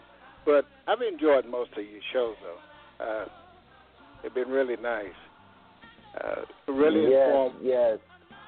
Yeah. Yes, yes, yes. Well, again, it's good to have you on the show, and uh, I, I I want to always try to have on as many seniors, and uh, I call them leaders in this family. And like I said earlier, they kind of like celebrities. They really are. We gotta, and they should be like celebrities to us because this is our eyes to the future. Uh, I'm talking about those that's living righteous now. I'm talking about righteous uh, good old fashioned living. They can be eyes to generations. They can they can they can they can be like prophets, if you will, kind of help the young people and give advice. Our older people really bothers me that, that we don't hear that that much wisdom from them in these churches. All these churches with these young pastors and young deacons, I can't get with it. I love to see the motherboard and older people. Not that you're that old, don't get me wrong, but you're older than I am and uh, I'm sure you can impart a lot of wisdom to a lot of our young people. So I'm always glad you come on the show whenever you do. I do want to ask you a question though. Uh, what do you, uh, what would you like to see more on this show? Uh, you know, you seem to offer such a variety already. Uh, there's, as far as anything different, I, I, I don't know if I, not not nothing that I can see, you know, at this point would be uh, that would actually need to be added. Uh, I think you do, and I think y'all doing a, a good job of, like I said, getting a variety of people to come on, and and uh, you you do so many different things. So it's it's really been it's been pretty entertaining for me. I don't get a chance to listen every week. Um, we generally uh, well, uh, we generally do something different on Tuesday night, so sometimes I don't catch you, but sometimes I do, and most of the times uh, they've, they've always been entertaining. So, and they've been well, good and informative. You. Yeah. So. Well, thank you. And we've got to get back more to the educational clips, like the health clips, the security and awareness clips. Uh, we had one clip where we talked about what to do when you get stopped by the police, and that was very popular. A lot of people like that information because many of us get stopped by the police. But uh, Abu Darling, you have anything for Melvin? Any questions or comments to him? And folks, those of you on the phone line, same rule as before with Trevon and Tish. If you have any questions or comments for Melvin, press one. Press one on the phone, please. Okay. Anything, darling? Um, I like Melvin. I'd like like to have like an interview with you and a couple of your sisters. Um, whenever y'all can get it together, whatever's a good time for you, we can work with that. Oh, that's good. That's a really good idea, darling. Okay. Really good okay. idea. Okay, because we've talked about that as well. But maybe I should kind of introduce myself and kind of let people know. I don't know. Okay, I'm, I'm part of the Dugan family, and um, there was twelve of us, um, and I met what I'm the ninth out of out of the group, um, and uh, I live in Kansas City. Let's see what else. Uh, I've had an opportunity to meet some of my families. You know, uh, the Bookers, uh, the Freemans, and and, and uh, so uh, so from different times I've, I've I've had the opportunity to meet some of them. But uh, yeah, I we we have talked about that, and uh, I think that'd be a good deal, a good idea. Yes, to yes, have the because, interview with, with with the group of us. Yeah, we have Okay. different types of interviews. Like we have interviews where, like what you're doing is the shortest ones, where you stop by to just say hi. Family, any of you can do what Melvin is doing. Just let us know. Don't be shy. Some of y'all so shy, but he's just simply stopping by and saying hi. He's not going to stay long. Then you have the second level, what I call a second level, if I may call it that, like what Trayvon and Tish did. They was only around like 40 minutes, something like that. And then there's a spotlight where we have you on for like an hour, and sometimes it roll over to like an hour and 15 minutes, something like that. And that's what Darlene is saying, Melvin. We want you on because you are older than I am, and I think Darlene, and I know you have a whole lot of history about not just your uh, father and grandfather, but a, a kind of history. So we like to hear it. We, really like to hear from you. Okay, okay, we will uh, we will do that sometime. Yes, yes, yes. I, I really look forward to it. I want to ask you another a, a question. Uh, how was it? You in- you in Kansas City? Were you raised in Kansas City? Were were, were your mom and dad? No, uh, Texas. We was we was raised in Texas. We was, we was born in Caldwell, Texas. Actually, it was a little town called Mount Zion. uh, Right. right outside of Caldwell. But uh, That that. Why you laugh, darling? she Why knows you where laugh? that's there. That's that's where it Because all started. That's probably why she laughing. huh? That's where I met you. I met you in in my son. Yeah. Yeah. Okay. Okay. Yeah. But So uh, what made y'all move to uh, what made y'all move to uh, uh, uh, Missouri? Well, well, actually, we uh, when my mother passed, we moved to Wichita. Uh, my older sister, she had uh, when she finished high school, she went to Wichita to go to school, go to college, and everybody kind of migrated that direction. So when uh, when my mother passed, we all we we all moved to Wichita, and uh, eventually, in the early '60s, I I had a sister live in Kansas City, so I came here to visit and wound up staying. Wow. Yeah. Wow, wow. And I think it's it's a lot of people. Now, how far is Hayti from where you at? Uh, Hayti, Yes. How far? I, I'm not sure. Now, now Frank Freeman. Now he was he was from Hayti, and uh, and and you know, and and the Booker, and the Booker family. I think some of those uh, migrated from Hayti, but uh, in fact, uh, me and Frank had talked about the two of us going down there, but uh, we never got a chance to to do that.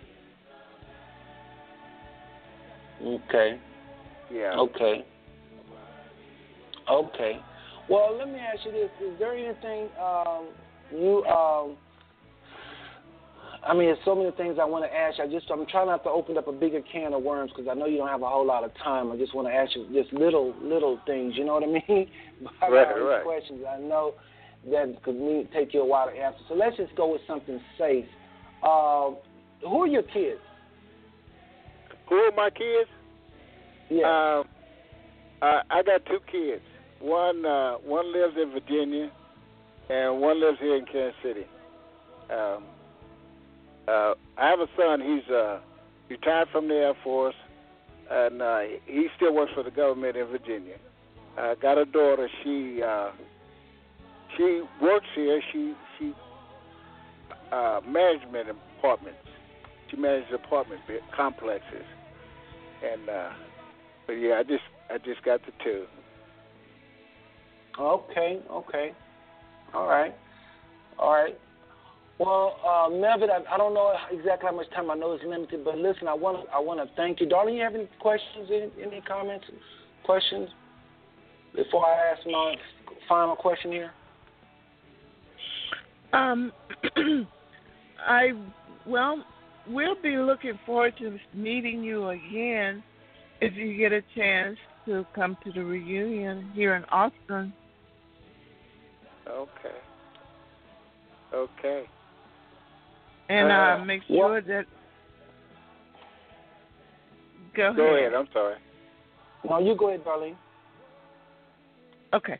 I'll make sure I give you you all all the information. But are you all going to be in Mount Zion the Fourth of July this year? You know that is something we talked about. Now, right now everybody is uh, is older, and uh, and everybody's not travel ready as uh, as has been in the past. So you know, we was thinking about doing something a little different. We had a family reunion in Wichita a, a few years back, and we just thought about because right now uh, we got one sister. She uh, got a le- well, her leg is broke, so she's not going to be able to do very much. So we all been re- really just kind of rallying around her and uh, making sure we okay. really uh, visit her a lot. And that's Josephine. Uh, y'all probably know about her anyway. Right, right. She's been on the show. Yeah. Yeah. She's been on the show. We enjoyed her. Pray one of the most powerful prayers we've ever heard on the show. Yeah. Serious prayer warrior. And, and oh, by you, by the way, go ahead and talk about the prayer line, even though it's on Tuesday. I mean, go ahead and talk to somebody. Somebody may be interested in that. Well, we actually uh, a niece Robbie's daughter. Actually, uh, we was talking and she suggested it, and uh, and so I said, well, why don't you start it? So and she did. So it's been a it's been a family time. We started back in uh, 2013. Uh, we we get on there. We spend an hour and we we just pray for the family. Really, there's so many things. Wow. there's so many things that's going on within the family that it's uh, it, it's necessary. It, it's really necessary that we that we get on there and uh, and lift everyone up. And the whole idea, really, we want all our family members saved. And uh, uh, if wow, you know, if we if, if we're going to evangelize, evangelize anybody, we have to start out with our family, and uh, that's that's been that, that's been the focus. So we just we just do it every Tuesday. Wow. Yeah. Yeah. Now that that's a good one. That's a good one to end it on. That that is really, really a good thing. And we, you know what, we've actually been trying to. We've been talking about that though, darling, haven't we? Talking about a prayer partner uh, system on the show and everything, right? We sure have. So maybe y'all can give us some tips on that a little later on. But uh, I want to thank you, uh, Melvin. Uh, I'm not going to hold you. I want to thank you for coming on. Thank you for sharing. Uh, it, um, especially that last thing you shared. That was probably the most powerful thing you said during the whole interview because for sure we all need to be doing that. So uh, maybe somebody get some ideas from that. But uh, I actually think I heard of another branch. I think I heard of another branch of the family that do that as well.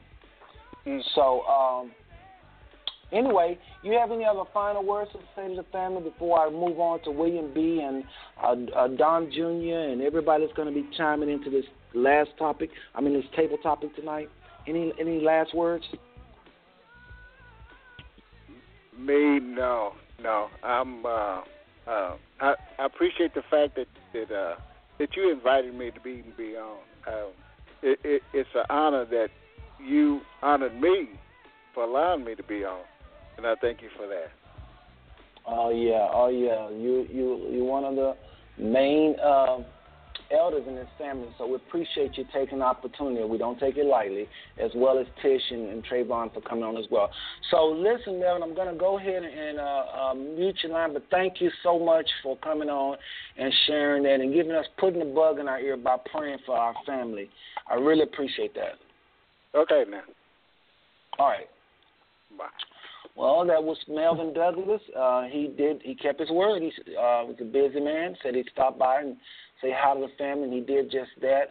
And he's been on before, but it's good to have the elders to stop by and say hi, give little pointers here and there. So, folks, uh, we are at the time where we talked about, been talking about, well, we're going to be talking about this um, very serious uh, issue tonight. And actually, William B. is the one that uh, brought this question to the floor on the Ed and Isabel page. And just like he did that, guess what? you can do the exact same thing. All you gotta do is type it out there and put it out there, and if it makes sense, and it don't seem like something that's gonna uh, cause a lot of problems or controversy, we'll we'll have it on the show, not a problem. So let's do this. Let's just go ahead and uh, bring him on. I always like to start these table topics with just music. Some a little different, folks. Wake up some of y'all. but anyway, William B is no stranger to the family. He's been on several times. And uh, like me, he has a lot of thoughts. Uh, I think he hears from God. He don't always say it like that, but I think he do. And uh, that's what we want. In the end of the day, we want to hear from God, no matter what we're talking about. So we've talked a little bit about this off the air, and I would love to him to share some of the things that's on his mind with regard to the church. So what I'm gonna do is open up with his um, quick, um, just why he asked the question, and then we're gonna get into this. What I would like to do is ask the panel, and Don Jr., if you're in the house, I think this may be you. Let's do this. Eric code. Uh, let's go to William first. Area code 210-653. William, are you there? Yes, yes, I'm here. How are you? Uh, I'm fine, sir. I'm just fine. And I think we also have another co-host that want to join you and I and Darlene okay. in talking about this subtopic, and that's Don Jr. I think he's at 817-625. Don, are you there? Yes, I'm here. Okay, say hello to family, Don. Hello, family. How's everybody? Glad to be on board. Well, welcome, welcome, welcome, both of y'all. And so we have Darlene and uh, William, myself, Don Jr., and Gwen Burke said she might call. Depends upon her schedule. She said she would love to talk about this, but she has some that come up. So she may join us. If so, Gwen, if you hear or anybody know, well, if you're on the line, just press one. So hopefully she know to press one. So anyway, William, what mm-hmm. cause you to ask to put that question out there, and then after you give us a little explanation of that, I want to ask the panel questions about the black church. We'll cover it like that. I think I've laid out every single area of the black okay. church with these uh-huh. questions, and that'll. Will, will, but what made you? What What was on your heart about this? Well, you know, I've uh, just thought about it from time to time, and I just felt like it might be a topic that that might spur some uh, some conversation between family members. Uh, I hope it's not the kind of uh, a topic that uh, causes people to get any kind of anxiety of any sort. Uh, we should be able to talk about uh, the black church and still remain uh, family and on good terms, although our positions and our uh, may very well vary on various things for obvious reasons. I mean, we have different life experiences, and naturally we won't see uh, everything in the same way, but at least we can talk about it and kick it around and just see if we can share ideas about the state of black church uh, in America today. Amen. Amen. Amen. Well, let me just say this, folks, really quick, because I don't want to do all the talking tonight. I hopefully Don will pick up the slack, Darlene or William. It don't matter. I just don't want Seth okay. to do most talking the segment. But I got the little, right. little foundation here. The purpose of this conversation is not to put down the black church, put down black ministers. We know about the greed. We know about all of the ills in the church. Every, all of us talk about it. We talk about it. We talk about it. I know y'all talk about it. We see it. But we want to, I'm hoping at least that we, uh, from this topic, encourage the righteous that's in these churches to continue, inspire those that are not in these churches to reconsider their relationship with Christ, and uh, hopefully give allegiance to Christ and His kingdom, kingdom of the Father. Okay, but the third uh, part of this is three. It's a three.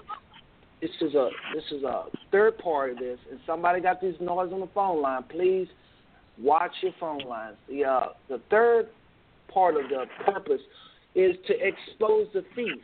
Expose the thief. Expose that when they come to kill, steal, and destroy. And yes, there are some things in our society that is killing, stealing, and destroying. We got all kind of weird doctrines going on. We got all kind of practices by um, ministers that's not healthy, taking our people backwards. It's robbing our people. It's robbing their energy. It's robbing them monetarily. It's robbing them of visions. And here's the most important thing about error in the church it robs people of their devotion and their love for the Father. And we just can't stand by and watch it happen, especially if it's in the family. So tonight we're not coming off as pastors or ministers. We're just family members, just talking about some of the things we see in the church and some solutions. So I would say the goal, that was the purpose, to encourage the righteous to continue. Those that are in these churches and you're doing what's right, continue. Second part is to inspire new allegiance to the kingdom. And third, to expose the enemy that is in these churches that are robbing our people in one way physically, financially, spiritually, politically, we we we want to expose that. We should expose that. The Bible says in 2 Timothy three sixteen. That's one of the things that the, the, the, word is for to, for correction. And so the goal tonight, family, is to see clear the state and the potential and the power in the church. Okay, we want to again we want to just see clearly after this is all said and done, the dust clears. We want to see this church the true potential and power that it has away from all of this, um, of the errors we may see. So I'm going to go ahead and, and let Don uh, chime in here a second. Don, uh, we say the black church. You know, the Bible doesn't acknowledge black and white, doesn't acknowledge African American, his uh, European racism. It don't. There's only one church. So I want you to define to the family. What do you feel like? What is the church? Define the word church. I can only give you a definition based on my experience and my knowledge. The church is the body. Okay. Believers that have okay. accepted. William, you got William. Hold on, William. William, you got a little noise in your background. What I'm going to do is mute your line, and I'll come. I'll bring you on once I ask you a question because I hear a little noise on your line. But go ahead, uh, Don. To me, the church is the body of believers that accepted the reality, the existence of the true and living God. They are the ones that have chose to worship God in spirit and in truth, regardless of their backgrounds, their ethnicity, and or their religious upbringing. If their hearts and mind is truly channeled towards the real God, and they have faith in the Lord Jesus Christ, they are the church. Okay, so somebody might ask. Uh, again, we're talking about the black church. We want to pinpoint it. This thing can get very careful. Y'all, I want y'all to help me with this, Darlene, Don, uh, William, and family, friends. I want y'all to help, help us stay on topic. We want to, and Don was just on topic, and so was William. But I'm just saying, help us because this this can go broad quickly. We want to pinpoint churches that have a predominantly membership of so-called African Americans. Um, William asked the question: Are they meeting the needs of our people? There's a lot going on with African American churches. Churches predominantly African American. We know that there's big, humongous churches. We're not talking about them Uh, unless they're black, so-called black. I have mostly an African American membership. We want to know about the state of a certain people. We're not necessarily talking about Hispanics tonight. No offense. We ain't racist, nothing like that. We're not talking about whites necessarily tonight. Because if we open up and start talking about the whole church, we'll never get, we'll, we'll be talking for 15 hours straight. So we want to just, William asked a question, and I want to stay true to his question. William, your line is open now. Just watch the noise. He asked a question about the state of the African American church and mm-hmm. meeting the needs of their members. So that's what we're going to tackle tackle tonight. Yeah, I, would like to share something. Go ahead. Uh, we're having hell of a, uh, quite a hailstorm here, and that's the source of the noise. I mean, hail falling the size of a baseball here in San Antonio, and and and wow. that's that's quite unusual. But that's what's going on here, and uh, it, it's it's the weirdest thing I've ever seen, really. But uh, that's the wow. sort of thing Yeah, it really is. you, you'll read about it in your paper tomorrow morning, get no away, doubt, or hear about it. Get away from the window. Get away yeah, from that's the window. right. I, yeah, yeah, we definitely definitely have gotten away, but uh, that that's yeah, that's the reason. Otherwise, we're we're okay. All right, your line is quiet now, though. Uh, Don, mm-hmm. you did a very good job of the church. I have to agree. Do y'all agree with that, darling? You think that was a good uh, definition of the church? I agree. Okay. William, you agree with that?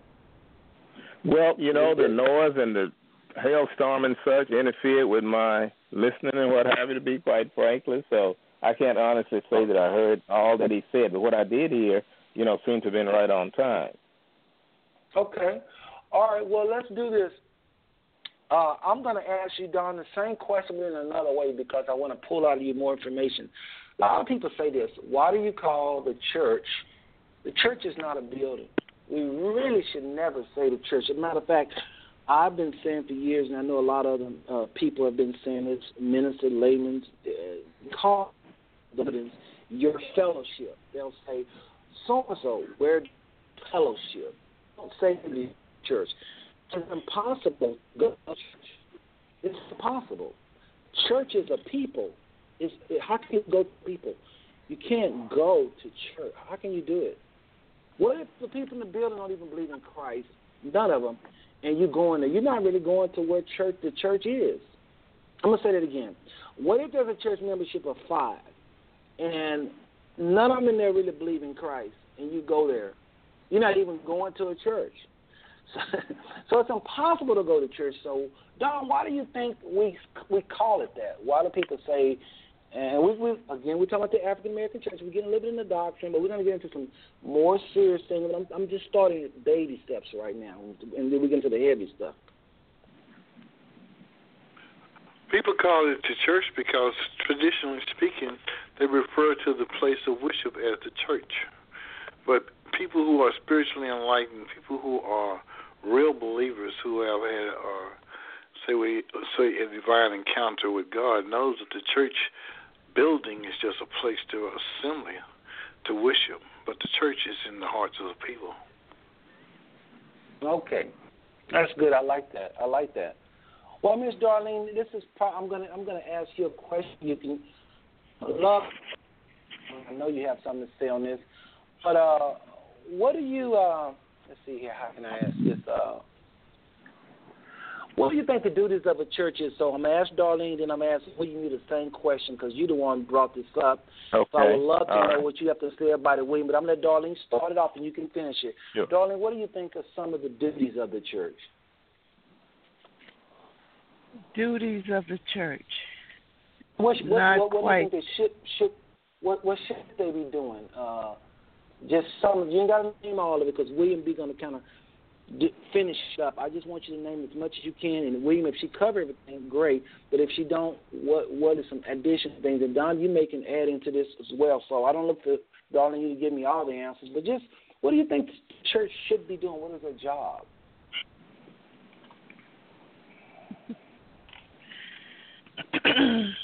I think the church should be responsible. Well, I guess you, the person, has to be their self also in the church. Okay, I can't. You're doing okay, good. I, I just have a different right. opinion. I have a different opinion. Okay. And we want that opinion. Go right ahead. I just kind of had the church is there to feed my spiritual needs, okay? But I have to be in a certain frame of mind in order to accept it. I can't rely on the church itself to accept that. Beautiful. Beautiful. Y'all agree with that? Everybody agree with that? I do. Yes, yes, uh-huh, certainly. I, I, I love what you said. That's very true. Mm-hmm. The church is mm-hmm. there. That that pastor, that leader, that whoever's up, is there to to speak what they're inspired of the Father to say, and it's supposed to be inspired of the Father. But like she said, you have to be open as well. Anybody want to kind of answer that? And listen, let me just say this because I'm I'm not the leading the show here. If y'all have some questions to put on the table for me mm-hmm. or for us, please right. please do so. I just got okay. these little questions up just so they won't be dead air. But if you got something, trust okay. me, I can go the whole show. I can go the whole show now. But I just don't want to, it to be limited to just my angle on this okay. because right. I'm about to talk about some challenges we have in the churches. About to talk about mm-hmm. some practices we have in the churches that I think William B would be uh, well, would, would agree with. Go ahead, William.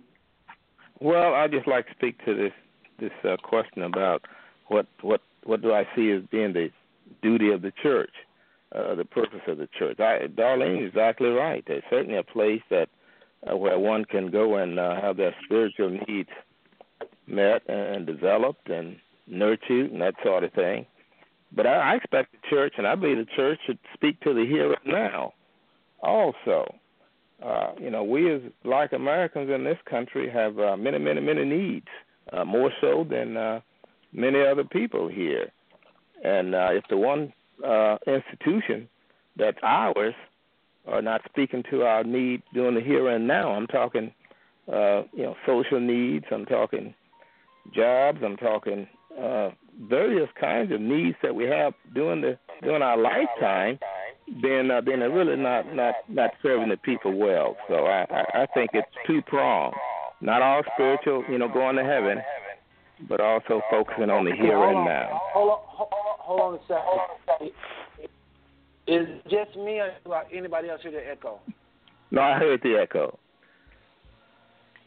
Okay, yes, it's not it is there now, echo. so it went away. Okay, oh, great. Oh, okay, good. Because We're getting, it's, Okay. getting, it's getting to be almost 10 o'clock, and I might as well go ahead and say it now. Folks, remember, at 10 o'clock, I have to say this. I, Yeah. I want to get rid of the echo now before 10 o'clock comes because you can't call back to correct the line. All right. So, Okay. um, uh, and I want William to finish what he was saying, but I just got to tell everybody, you know, I'd have to say at 10 o'clock. Folks, at 10, if you're listening via your computer, you didn't call the, the, the 914 number. If you're listening on your computers, it will drop you at 10 o'clock. 10 o'clock, it will drop you, okay? If you are, if you did call the phone lines, you're fine. Just stay tuned. Uh, do not disconnect for whatever reason. You will not be able to call back after 10. And I must uh, let everybody know last week the phone, my phone dropped, and if my phone dropped, the whole show dropped. So I got to be still. And if for some reason after 10 the show dropped, it was not you. It was a, just a disconnection on the cell. That's just, it happens. So just know that we only contracted to 10, folks. After 10, they just it's just grace. They give us about an hour free. It's a freebie. And uh, Mhm. if your cell phone dropped for whatever reason, you don't have no Yeah. contract, and so you you just drop. So I just want to say that. But William, go right ahead. That was very good. Well, uh, that that was, uh, I guess, pr- pretty much it. But just an example, uh, uh, on last Sunday at, at my church, uh, our pastor during the Sunday school hour uh, was talking about uh, management uh, of one's uh, resources. You know, in other words, how to get the most bang out of the buck. And I think it was excellent to share some great ideas, many of which uh, we had uh, heard about, some of them, but there's always room for learning and uh, finding out more about uh, the use of our money, you know, getting the most out of it in this world. I think if we are uh, better off uh, as Christians, then we can uh, support the church better and we can live a, a more fulfilled life here and now among our neighbors and friends and such. Uh, if we're not uh, tied down in debt and in a struggle and a strain all of our lives, so churches should speak speak to things like that, not just allow people to struggle along and uh, and uh, you know without some kind of some kind of assistance. That's what I mean doing the here and now. Uh, because uh, whether it's, uh, I think churches should uh, look to uh, developing, uh, say, credit unions, uh, black churches, that is. I mean, why not? Uh, money is sometimes tight for folk, and sometimes the other banks won't be as uh, forthcoming as they should be.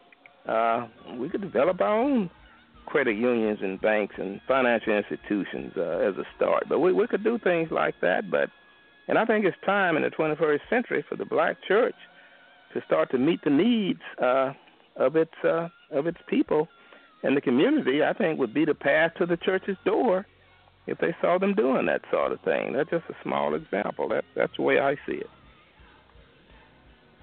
Uh, you know what? I must say to you, if I think it's brilliant.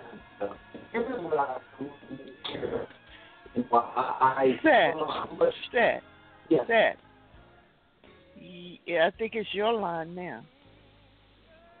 Echo?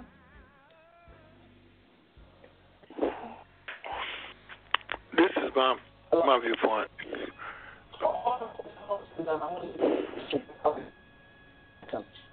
Going. Go ahead. Am I echoing y'all? Yes or no?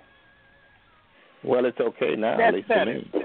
To me. Okay, okay, because you you scared me there because I can't do nothing because I can't hang up and talk. Okay. So I have to be like nobody else can play. But I do understand about what you just uh, William said. I think you're right. I, I think you might have to put the background music down some shit. Uh oh.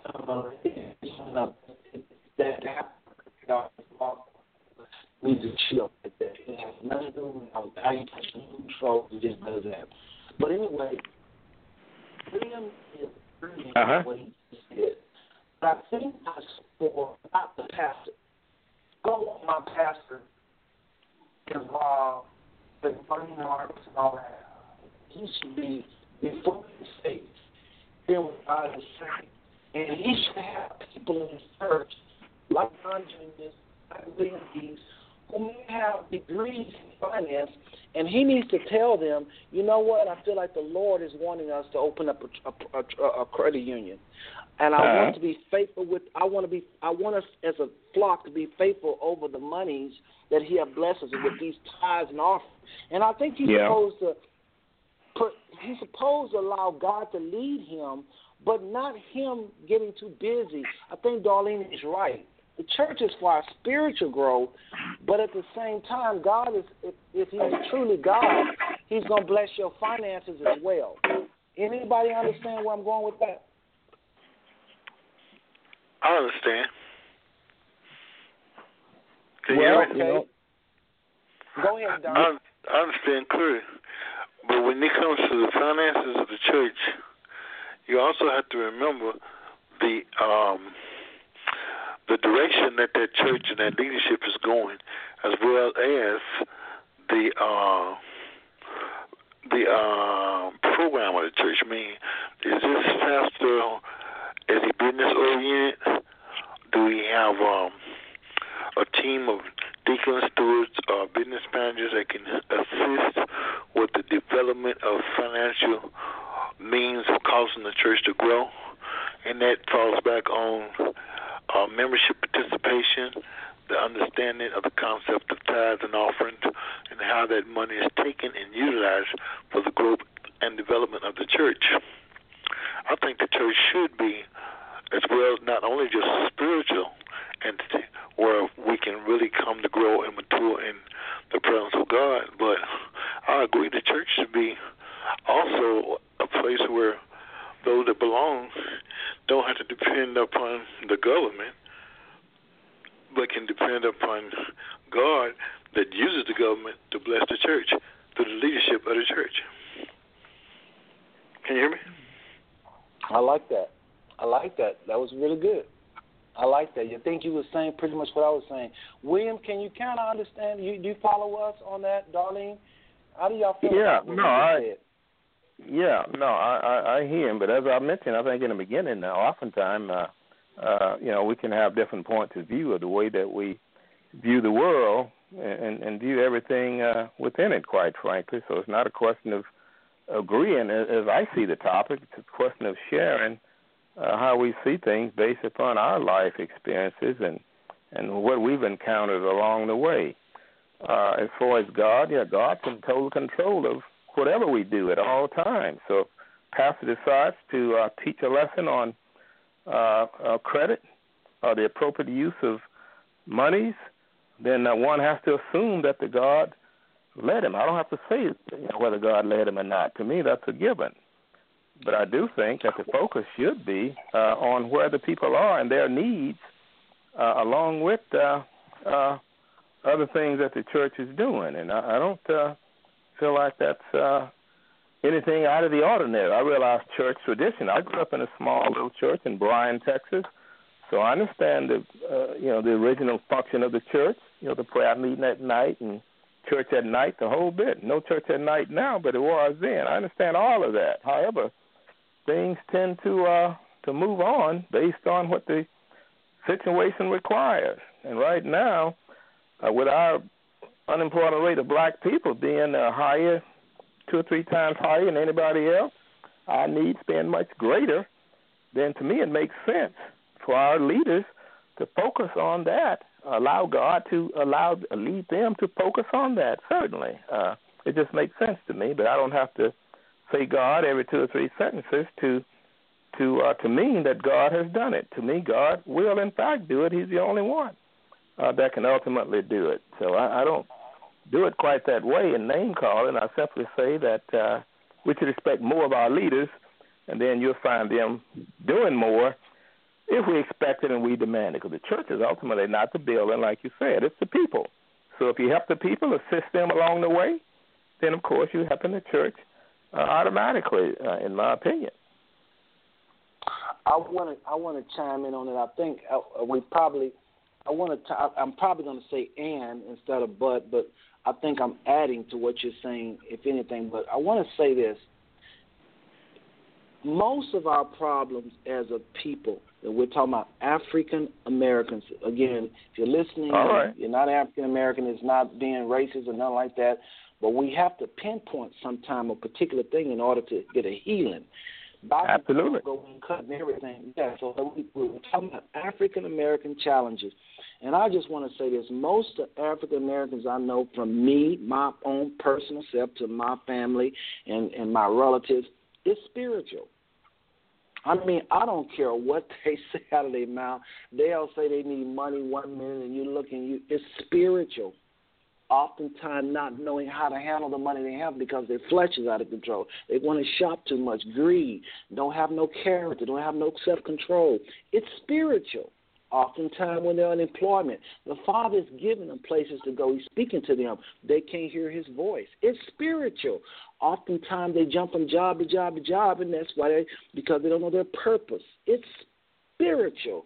You know, uh, oftentimes, and I may jump, I may sound a little weird. I may lose some callers right now when I say this, but we live in a world where there's not just male and female. There are spirits we contend with daily. And there are a lot of our relatives that have problems beyond just needing some money. They need deliverance on all kind of levels from voices, spirits. There is a such thing as a spirit of poverty, poverty mentality. These things is what a pastor or a man of God or a spiritual person. Do I have to be a pastor? I don't want to keep putting all this on the pastor because I don't believe in that. I think there's all kind of laymen with power to to go as Christ said and do what I do and do greater works. So I don't believe no pastor have this magic wand. It's anyone that is has the Holy Spirit and is full of God. But I feel like this family, a lot of our need is spiritual first. And once we get spirit, we can hear God say where the jobs are at, or when we're getting ready to get fired, how to keep a job, how to avoid that person to where we on these jobs in the first place. Okay, help us to get along with some of these people that don't care for us because how we look and they driving us crazy. Okay, because that's where a lot of the unemployment come from too. So I, but I have to agree with William. Who cannot, who can disagree that we have a financial issue among our people? But I've come to learn this African Americans have a moral problem. They say that we will be the sixth richest nation in the world if our dollars circulate among ourselves. I think it's three times. So if you got paid and you patronize three, just three times, you let your money roll over in black communities, we'll be the sixth richest nation. We talk about rich in a lot of nations like France. We're talking about big money, folks, over a trillion dollars. So is it really money or is it is it love? Is it caring? Is it being uni- unified like a lot of the Me- Mexicans are? If I can use them, I mean, no, I know they got their issues, but a lot of the people that say they Jews, which I don't believe they Jews, but some of y'all do. So some of them, how they do their money, you know, the the Italians, how they do their money. If we can patronize our own, we wouldn't be talking about unemployment. We'll be, because we would have the, the, the companies to hire our own people. So I think our problem is spiritual. But what do you make of William B's comment? He has to be right. So this is where I feel like the pastor, stay spiritual, pastor. You know, stay spiritual, evangelist. Teach the people how to be more spiritual and hear God's voice, know their purpose, not be de- and be delivered from evil spirits and have the character of Christ to keep jobs and to the character to go out and, and get their own business, those that is called to that. But I don't want to forsake the spiritual. You understand what I'm saying, Darlene, William, Don? If your pastor is some kind of finan- financial guru, this is why I have. I'm not gonna mention no names because we're not gonna do that tonight. I don't want to mention no names or no ministries. Um, it's not that kind of show. But your pastor's out here producing movies and and and, and this and, and that, and when do you have time to hear from God and really put a good word out there that is really gonna help you get closer to God, folks? We got a spiritual problem. Anybody feel me on this? well, well, listen, Seth. This this is my personal opinion. This have nothing to do with with just the word. I think God gives man gifts, intellect, and knowledge uh, whatever order we put that in, every man has a level of knowledge, spiritual gifts, and, and, and God empowers us as we seek Him. It is written, you know, seek ye first the kingdom of God and His righteousness, and all things shall be added unto you. So the the fishes and the loaves mindset comes from walking in grace. But there's nothing wrong with prosperity. But the leadership of the church is not always as equipped to share the wealth as they should be. Some because of a lack of knowledge, some because of greed and a closed mind. When your mind is closed and you don't have no vision, you can't expect people to grow. And the people around you may be falling by the wayside, and you can only see self. That's where personal deliverance has got to be the first and foremost, the first thing that we should consider. Am I right before God? If I'm right before God, then surely God can use me to be a blessing to others. Because I believe that the leadership in the church in this age is quite capable doing better than what we do. But we have so many things we contend with. There's no excuse, but that's the reality. You have churches where people are divided in thoughts. You have deacons and stewards sometimes don't want to follow the leadership. sometimes if the leader is beat down with these challenges and don't have no cushion or relief, the people suffer because of the spiritual war that's manifest in the natural. So we ain't all up there in the sky all the time. We human beings just like everybody else. But who's willing to really follow a man that they can't see prospering materially? He may be prospering spiritually, but he's not. If he's not prospering materially, then that's where the judgmental thing comes in. Oh, he ain't doing no better than me. That don't mean he don't have the tools. Yeah. But yeah. we got to work team. You understand what I'm saying? Right. It's a team effort yeah. because I think it's a blessing if any pastor, and hear me now, gains material wealth and not at the expense of someone else suffering. Meaning using other people. They lack and you grow. I don't think that's the right thing to do. I do believe that the word says he gives you power to get wealth. And if wealth doesn't control you, you should share the wealth and then you get more wealth. But just like that scripture there, and Darlene, and just jump in anytime you want. I don't. I know us men can go. I know I can get whatever. Go ahead. Somebody is going to say something. Yeah. Go ahead. All right. Uh, this is William B. here, San Antonio. I just like to read a statement that was made by our bishop in Washington, D.C., and I find it uh, quite profound, really. Uh, just about 30 seconds. He says, Pray as if everything depended upon God, act as if everything depended upon us. So says the thoughtful theologian. It is putting feet to our faith, power to our prayers, urgency to the present concern, momentum to the movement. I received no answer, says Frederick Douglass, until I prayed with my legs. Something must follow the prayer meeting action. So to me, that's saying uh, we as a people, we have uh, sat around and sit and wished and hoped and what have you, but it's going to really take some action. And the things that I mentioned earlier, that's what I call action. We're going to be doing something. Allow God, if you will, to lead us to do something, something substantive that's going to help our people during the here and now. You know, the praying is fine, but it's going to take some action. And I think the bishop was right on it with that statement. He made many others, but I chose that one because it, it stood out as something that I think we can all relate to. I want. I, I think that's very good. I think that's very good. And then, uh, and we're just talking family again. This is not pastors talking, ministers talking. This is family talking. We're talking about some things we see in the church that we feel like is good, uh, some things that can improve. And in the end, remember the purpose is to encourage those of you that are doing righteous in this walk, continue. Those of you that are not in this walk, maybe the way we present this will cause you to tempt you to uh, pursue new allegiance with Christ and be a part of this kingdom. Because it is a wonderful life to walk with the Father daily if you, if that's what you're doing. I'm not talking about being perfect, folks. That's not what I'm talking about. Okay, I'm just talking about believing in, in, in this one true God, pursuing His word and trying to follow His word, and trusting Him for your righteousness. That's what I'm talking about. But the last purpose tonight is to expose things in the church that is sucking the life out of us. And William B. started this out really by asking the question Is the African American church meeting the needs of the people? I'd have to say, William, mostly it is not. And let me tell you why I say that, family. Why it okay. Not. The fruit of the Spirit, the fruit of the Spirit, which can be found in Galatians 5, Many of you know already what I'm talking about the fruit of the Spirit.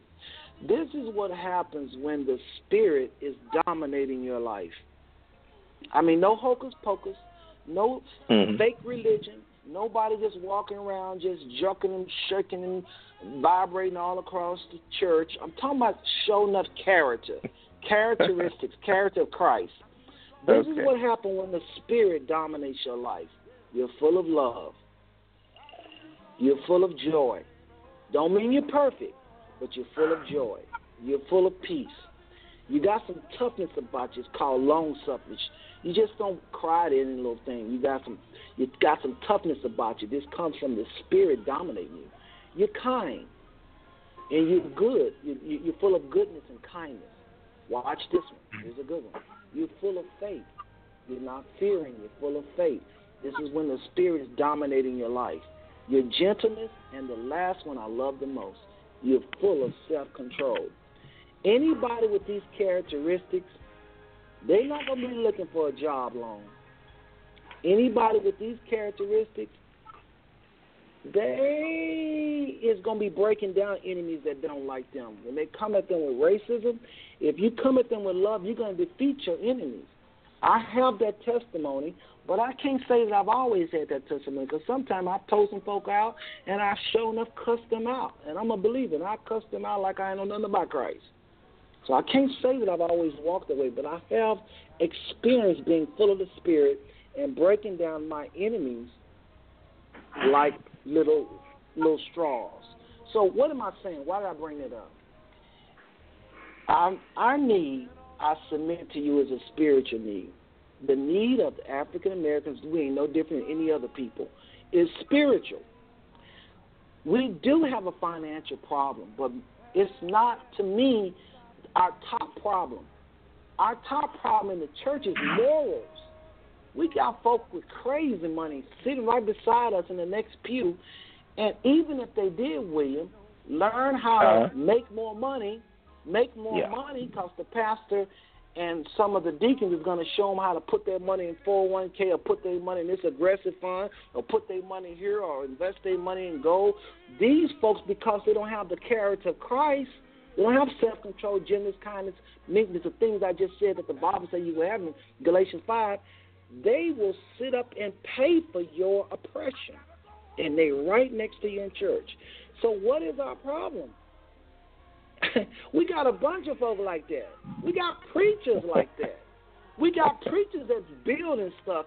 How is it every church has a building fund? Something ain't right with that.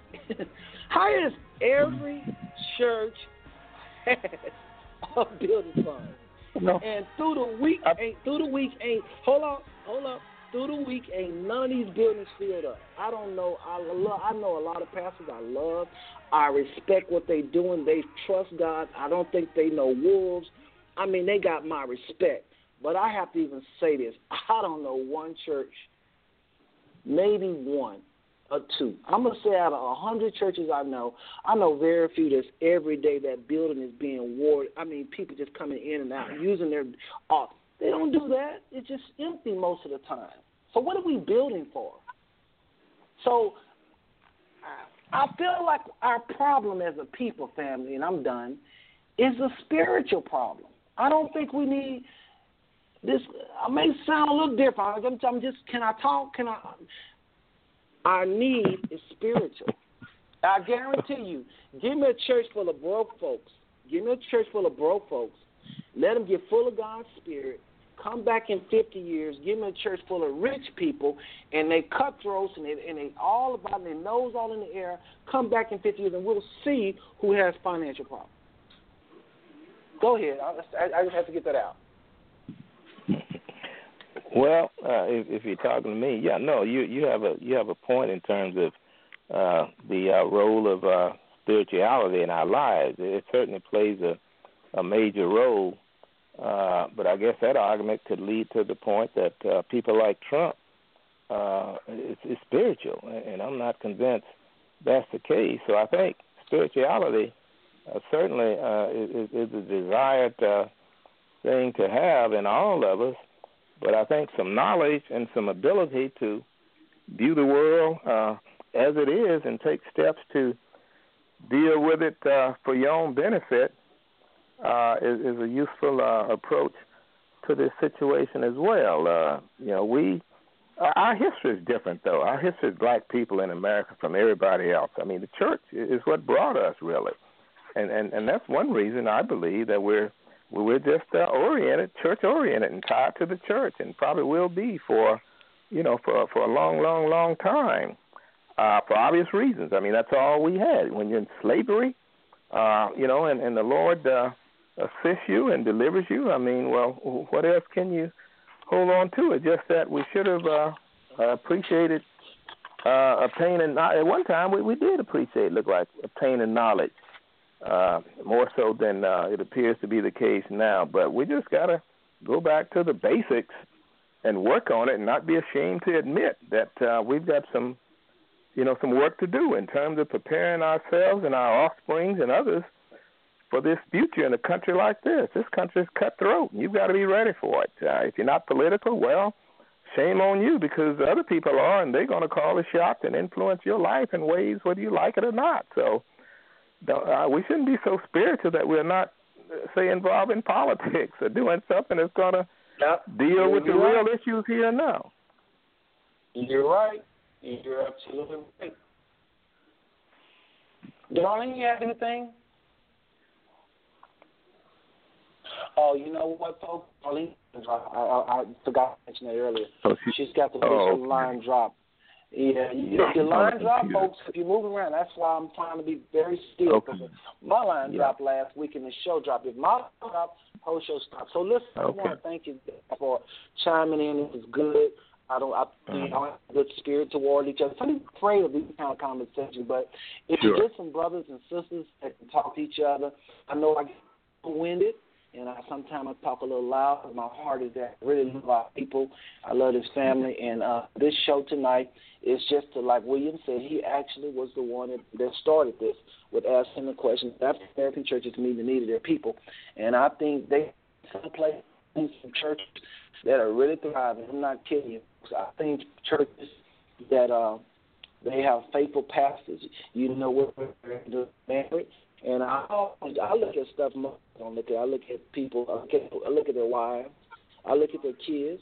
How their kids? Do their kids love them? Do their kids love the Lord? I know kids are going to be rebellious at that time when they go out into the world. I understand that.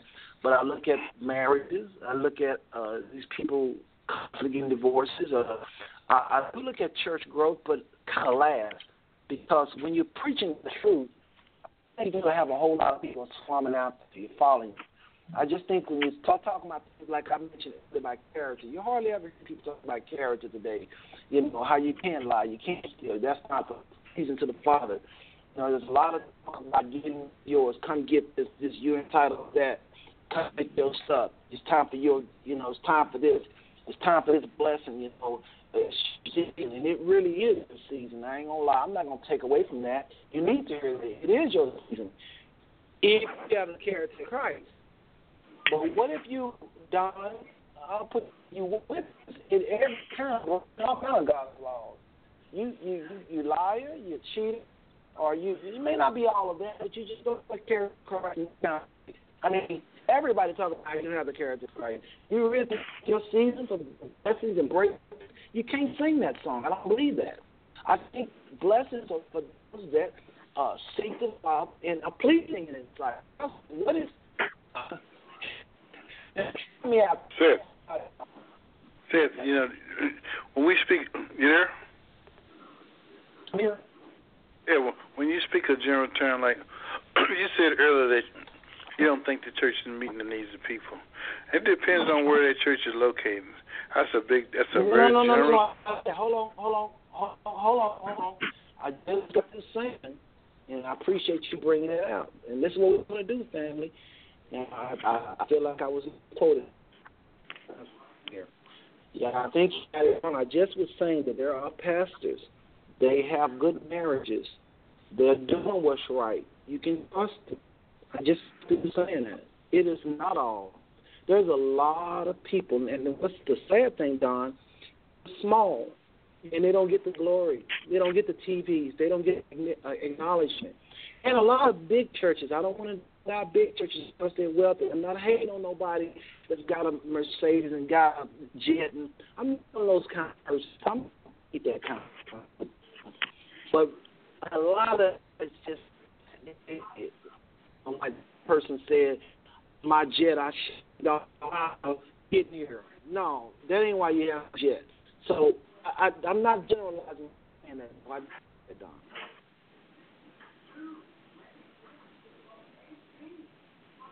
Don? Yeah, Yeah, I'm here. I'm just listening. I just I just know that there are a lot of churches that do a lot of good that don't get, like you say, the uh, public recognition because they're not looking to broadcast what they do. But again, it falls Absolutely. back on how that church is set up and the leadership.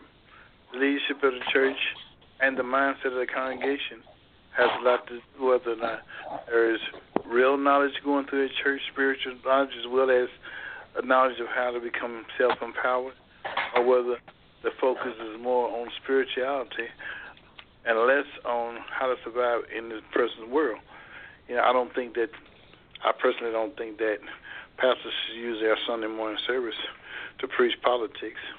I think they should preach deliverance, but I think there should be time set aside where the pastor as well as members of the church to focus on growth and development, whether it's in a, a town hall meeting, a business meeting, or just a weekly meeting. I, this is my own personal viewpoint. We must empower our people, yes, but we must do it decent and in order as God gives us the direction because the word clearly says, My people perish from a lack of knowledge. Well, let me ask you this. William was talking about being politically involved. I, I, I think what you just said is right. So how do you tie the two? I think, like I said earlier, to me, if my pastor come to me and start talking about how he's in all, some type of new way to finance, he's just a member. And again, I don't look for no pastor to bring me truth. I don't believe that. I don't believe my pastor's supposed to teach me nothing. I think my pastor's supposed to bring up a topic, and I suppose go it myself. I don't believe in no pastor teaching me nothing or teaching you nothing. The Bible says you have unction from the Holy One and knoweth all things. Why you need a pastor is because you can always hear the Holy Spirit. You can always hear the Father. Even when the pastor teaches something, you have to get that in your spirit that says yes, it's right. But the thing you just said the pastor was right that make you shout out over the church. What is that? That's to teach, to affirm, affirm what the pastor's saying. So who's really the teacher? The pastor loves you, and He forgives you and He don't remember no more. And you get that revelation. Did He really teach you that? because something inside of you says, That's right. That's right. Then you get the revelation. Then you start to shout. Then you write it down. Then you, becomes a part of your life. So, what really taught you? Was it the pastor? No. It was the voice inside of you. I died by that voice, not by no pastor. But I thank God for the pastor and his position because sometimes I can't hear that Holy Spirit. Sometimes we can't hear. We need those the teachers, the evangelists, and all that.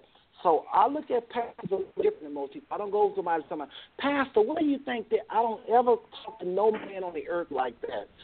I might say, you know, what is the Lord showing you on that? What is the Lord giving you on that? Pastor getting this, or what is he you on that? That's how I approach it because really and truly, family, and I will to switch gears a little bit, and I want to talk about how a lot of pastors this is where, brother uh, William, you, I love to hear your two cents as well as Dan. What uh, do you have to say about a lot of a lot of pastors that are saying, I don't want my members going to this church because you know the church could, you, could, you have to be careful. Uh, call it now. Now, now listen, this is major. You're talking about the state of the African American church. There are so many friends of mine. They they can't go with me to certain churches because they say they pastor said that oh, that's not a good thing. Now, me, you laughing? I'm not. You laughing? No, no, no. I like I like to weigh in if I get a chance. Yes, I I I I, I want to know for sure, but I'm I'm letting people know because some people don't even know what I'm saying. They never heard this. But yeah, there are pastors okay. that tell their members uh, you know, uh, you shouldn't be going out here in fellowship because you don't know what them people are teaching, and and you have to check in with your pastor before you. I'm serious, folks. Some of y'all belong to these bigger churches, and you don't know about, but this is what I call major control of the mind. Now, yeah, in their in their defense, and I'm gonna wrap this up and listen to the brothers. All in right. their defense, in those pastors' defense, their heart may be right They have heard that there's some doctrines out there, and they're trying to protect, but that's not their job. That's the Holy Spirit's job. They can warn a member and say, Sister, I wouldn't participate in that particular church because of blah, blah, blah, but let the Lord lead you. How they should end that. Let the Lord lead you. Not you go there and they try to in front of everybody when you go to this place they tell you not to go. Heard of that? Anybody heard of that? Yeah. Sure have. Uh, you, you want me to weigh in? Yes. Okay. Well, you know, I think uh, it, it's right back to the history. You know, our history in this country. You know, uh, there was a time when the pastor, the preacher, that is, on the slave uh, plantation, was the only person that could read. You know, he was allowed to read, and he couldn't read very well. Uh, one of the slave masters put him up, you know, to preach, and the master would preach as well. And primarily, it was slave, uh, you know, servants obey your master kind of thing. They they worked that scripture over time and time again. Uh, I wonder why. I think it's obvious why they work that scripture over so much. But you know, we we as a people have have uh, come from a place where the pastor was the uh, God's man, if you will, forgetting that we were God's people as well. They they put it on the pastor, God's man, and they, their job was just to listen and uh, uh, you know uh, absorb uh, whatever you know came out of his mouth. And uh, that being the case, we, we tend to have done that generation after generation for a long, long, long time.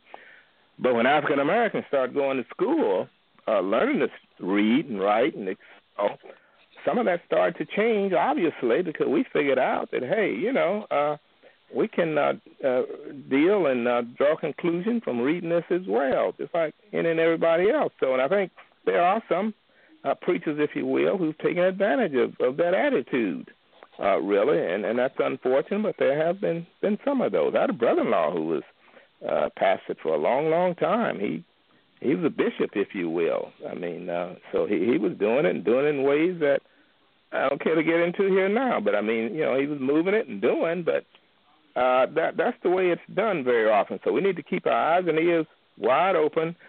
You know, uh, focused on, on the Lord, but don't get too hung up on any one uh, individual uh, who you uh, uh, you know who, who's uh, uh, leading the church because he should lead the church as God leads him, and you should be able to understand when God isn't leading him. Just quickly, uh, I was in a church one time, and we come to find out the church was owned uh, by this uh, by this by this pastor.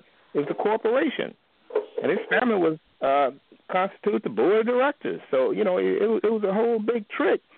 But but he was preaching hell and you know, heaven and hell and damnation, that sort of thing. People jumping and shouting and carrying on, but he had an ulterior motive. So we, we got to be very careful and keep our eyes and ears wide open as people, uh, you know, and and not uh, uh, regret learning and understanding how to think for ourselves as well, along with anybody else. I, I just uh, see no problem with that. I think we can get to heaven uh, as thinkers as well as we can by going along and. Uh, you know, being uh, being empty headed. So I, uh, that, that's just kind of the way I see it. Well, we got good. Uh, listen here, we got good preachers, pastors, and we got bad preacher pastors. Everybody call. Everybody in the pulpit ain't call. That's all there's to it. Some was sent and some went. But I believe this that if God give you a certain group of people to be the shepherd over, they're going to stick with you because that's God's divine calling for them and you. But you should not. Hold on. I mean, that's just how I feel. And, and and again, that's a simply that's a simply a personal viewpoint. I don't believe that that that that that if God give you a certain amount of people to be the shepherd over, that if they go visit another church that they just gonna forsake you unless they're unless they're not grounded in the church in the first place. If they're grounded in the ministry that you have, if they're grounded, and this is where God has led them to be for their spiritual growth and development, they ain't going nowhere. And if a pastor is insecure, I can't I can't hear you well, uh, Seth. Yo, yo, yo, I got a bad echo and a muffled voice. coming from you? Uh,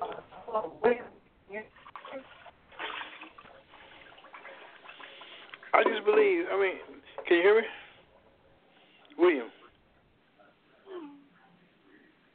Huh? Yes, yes. Yeah, can you? I, I just believe that uh, uh, most of what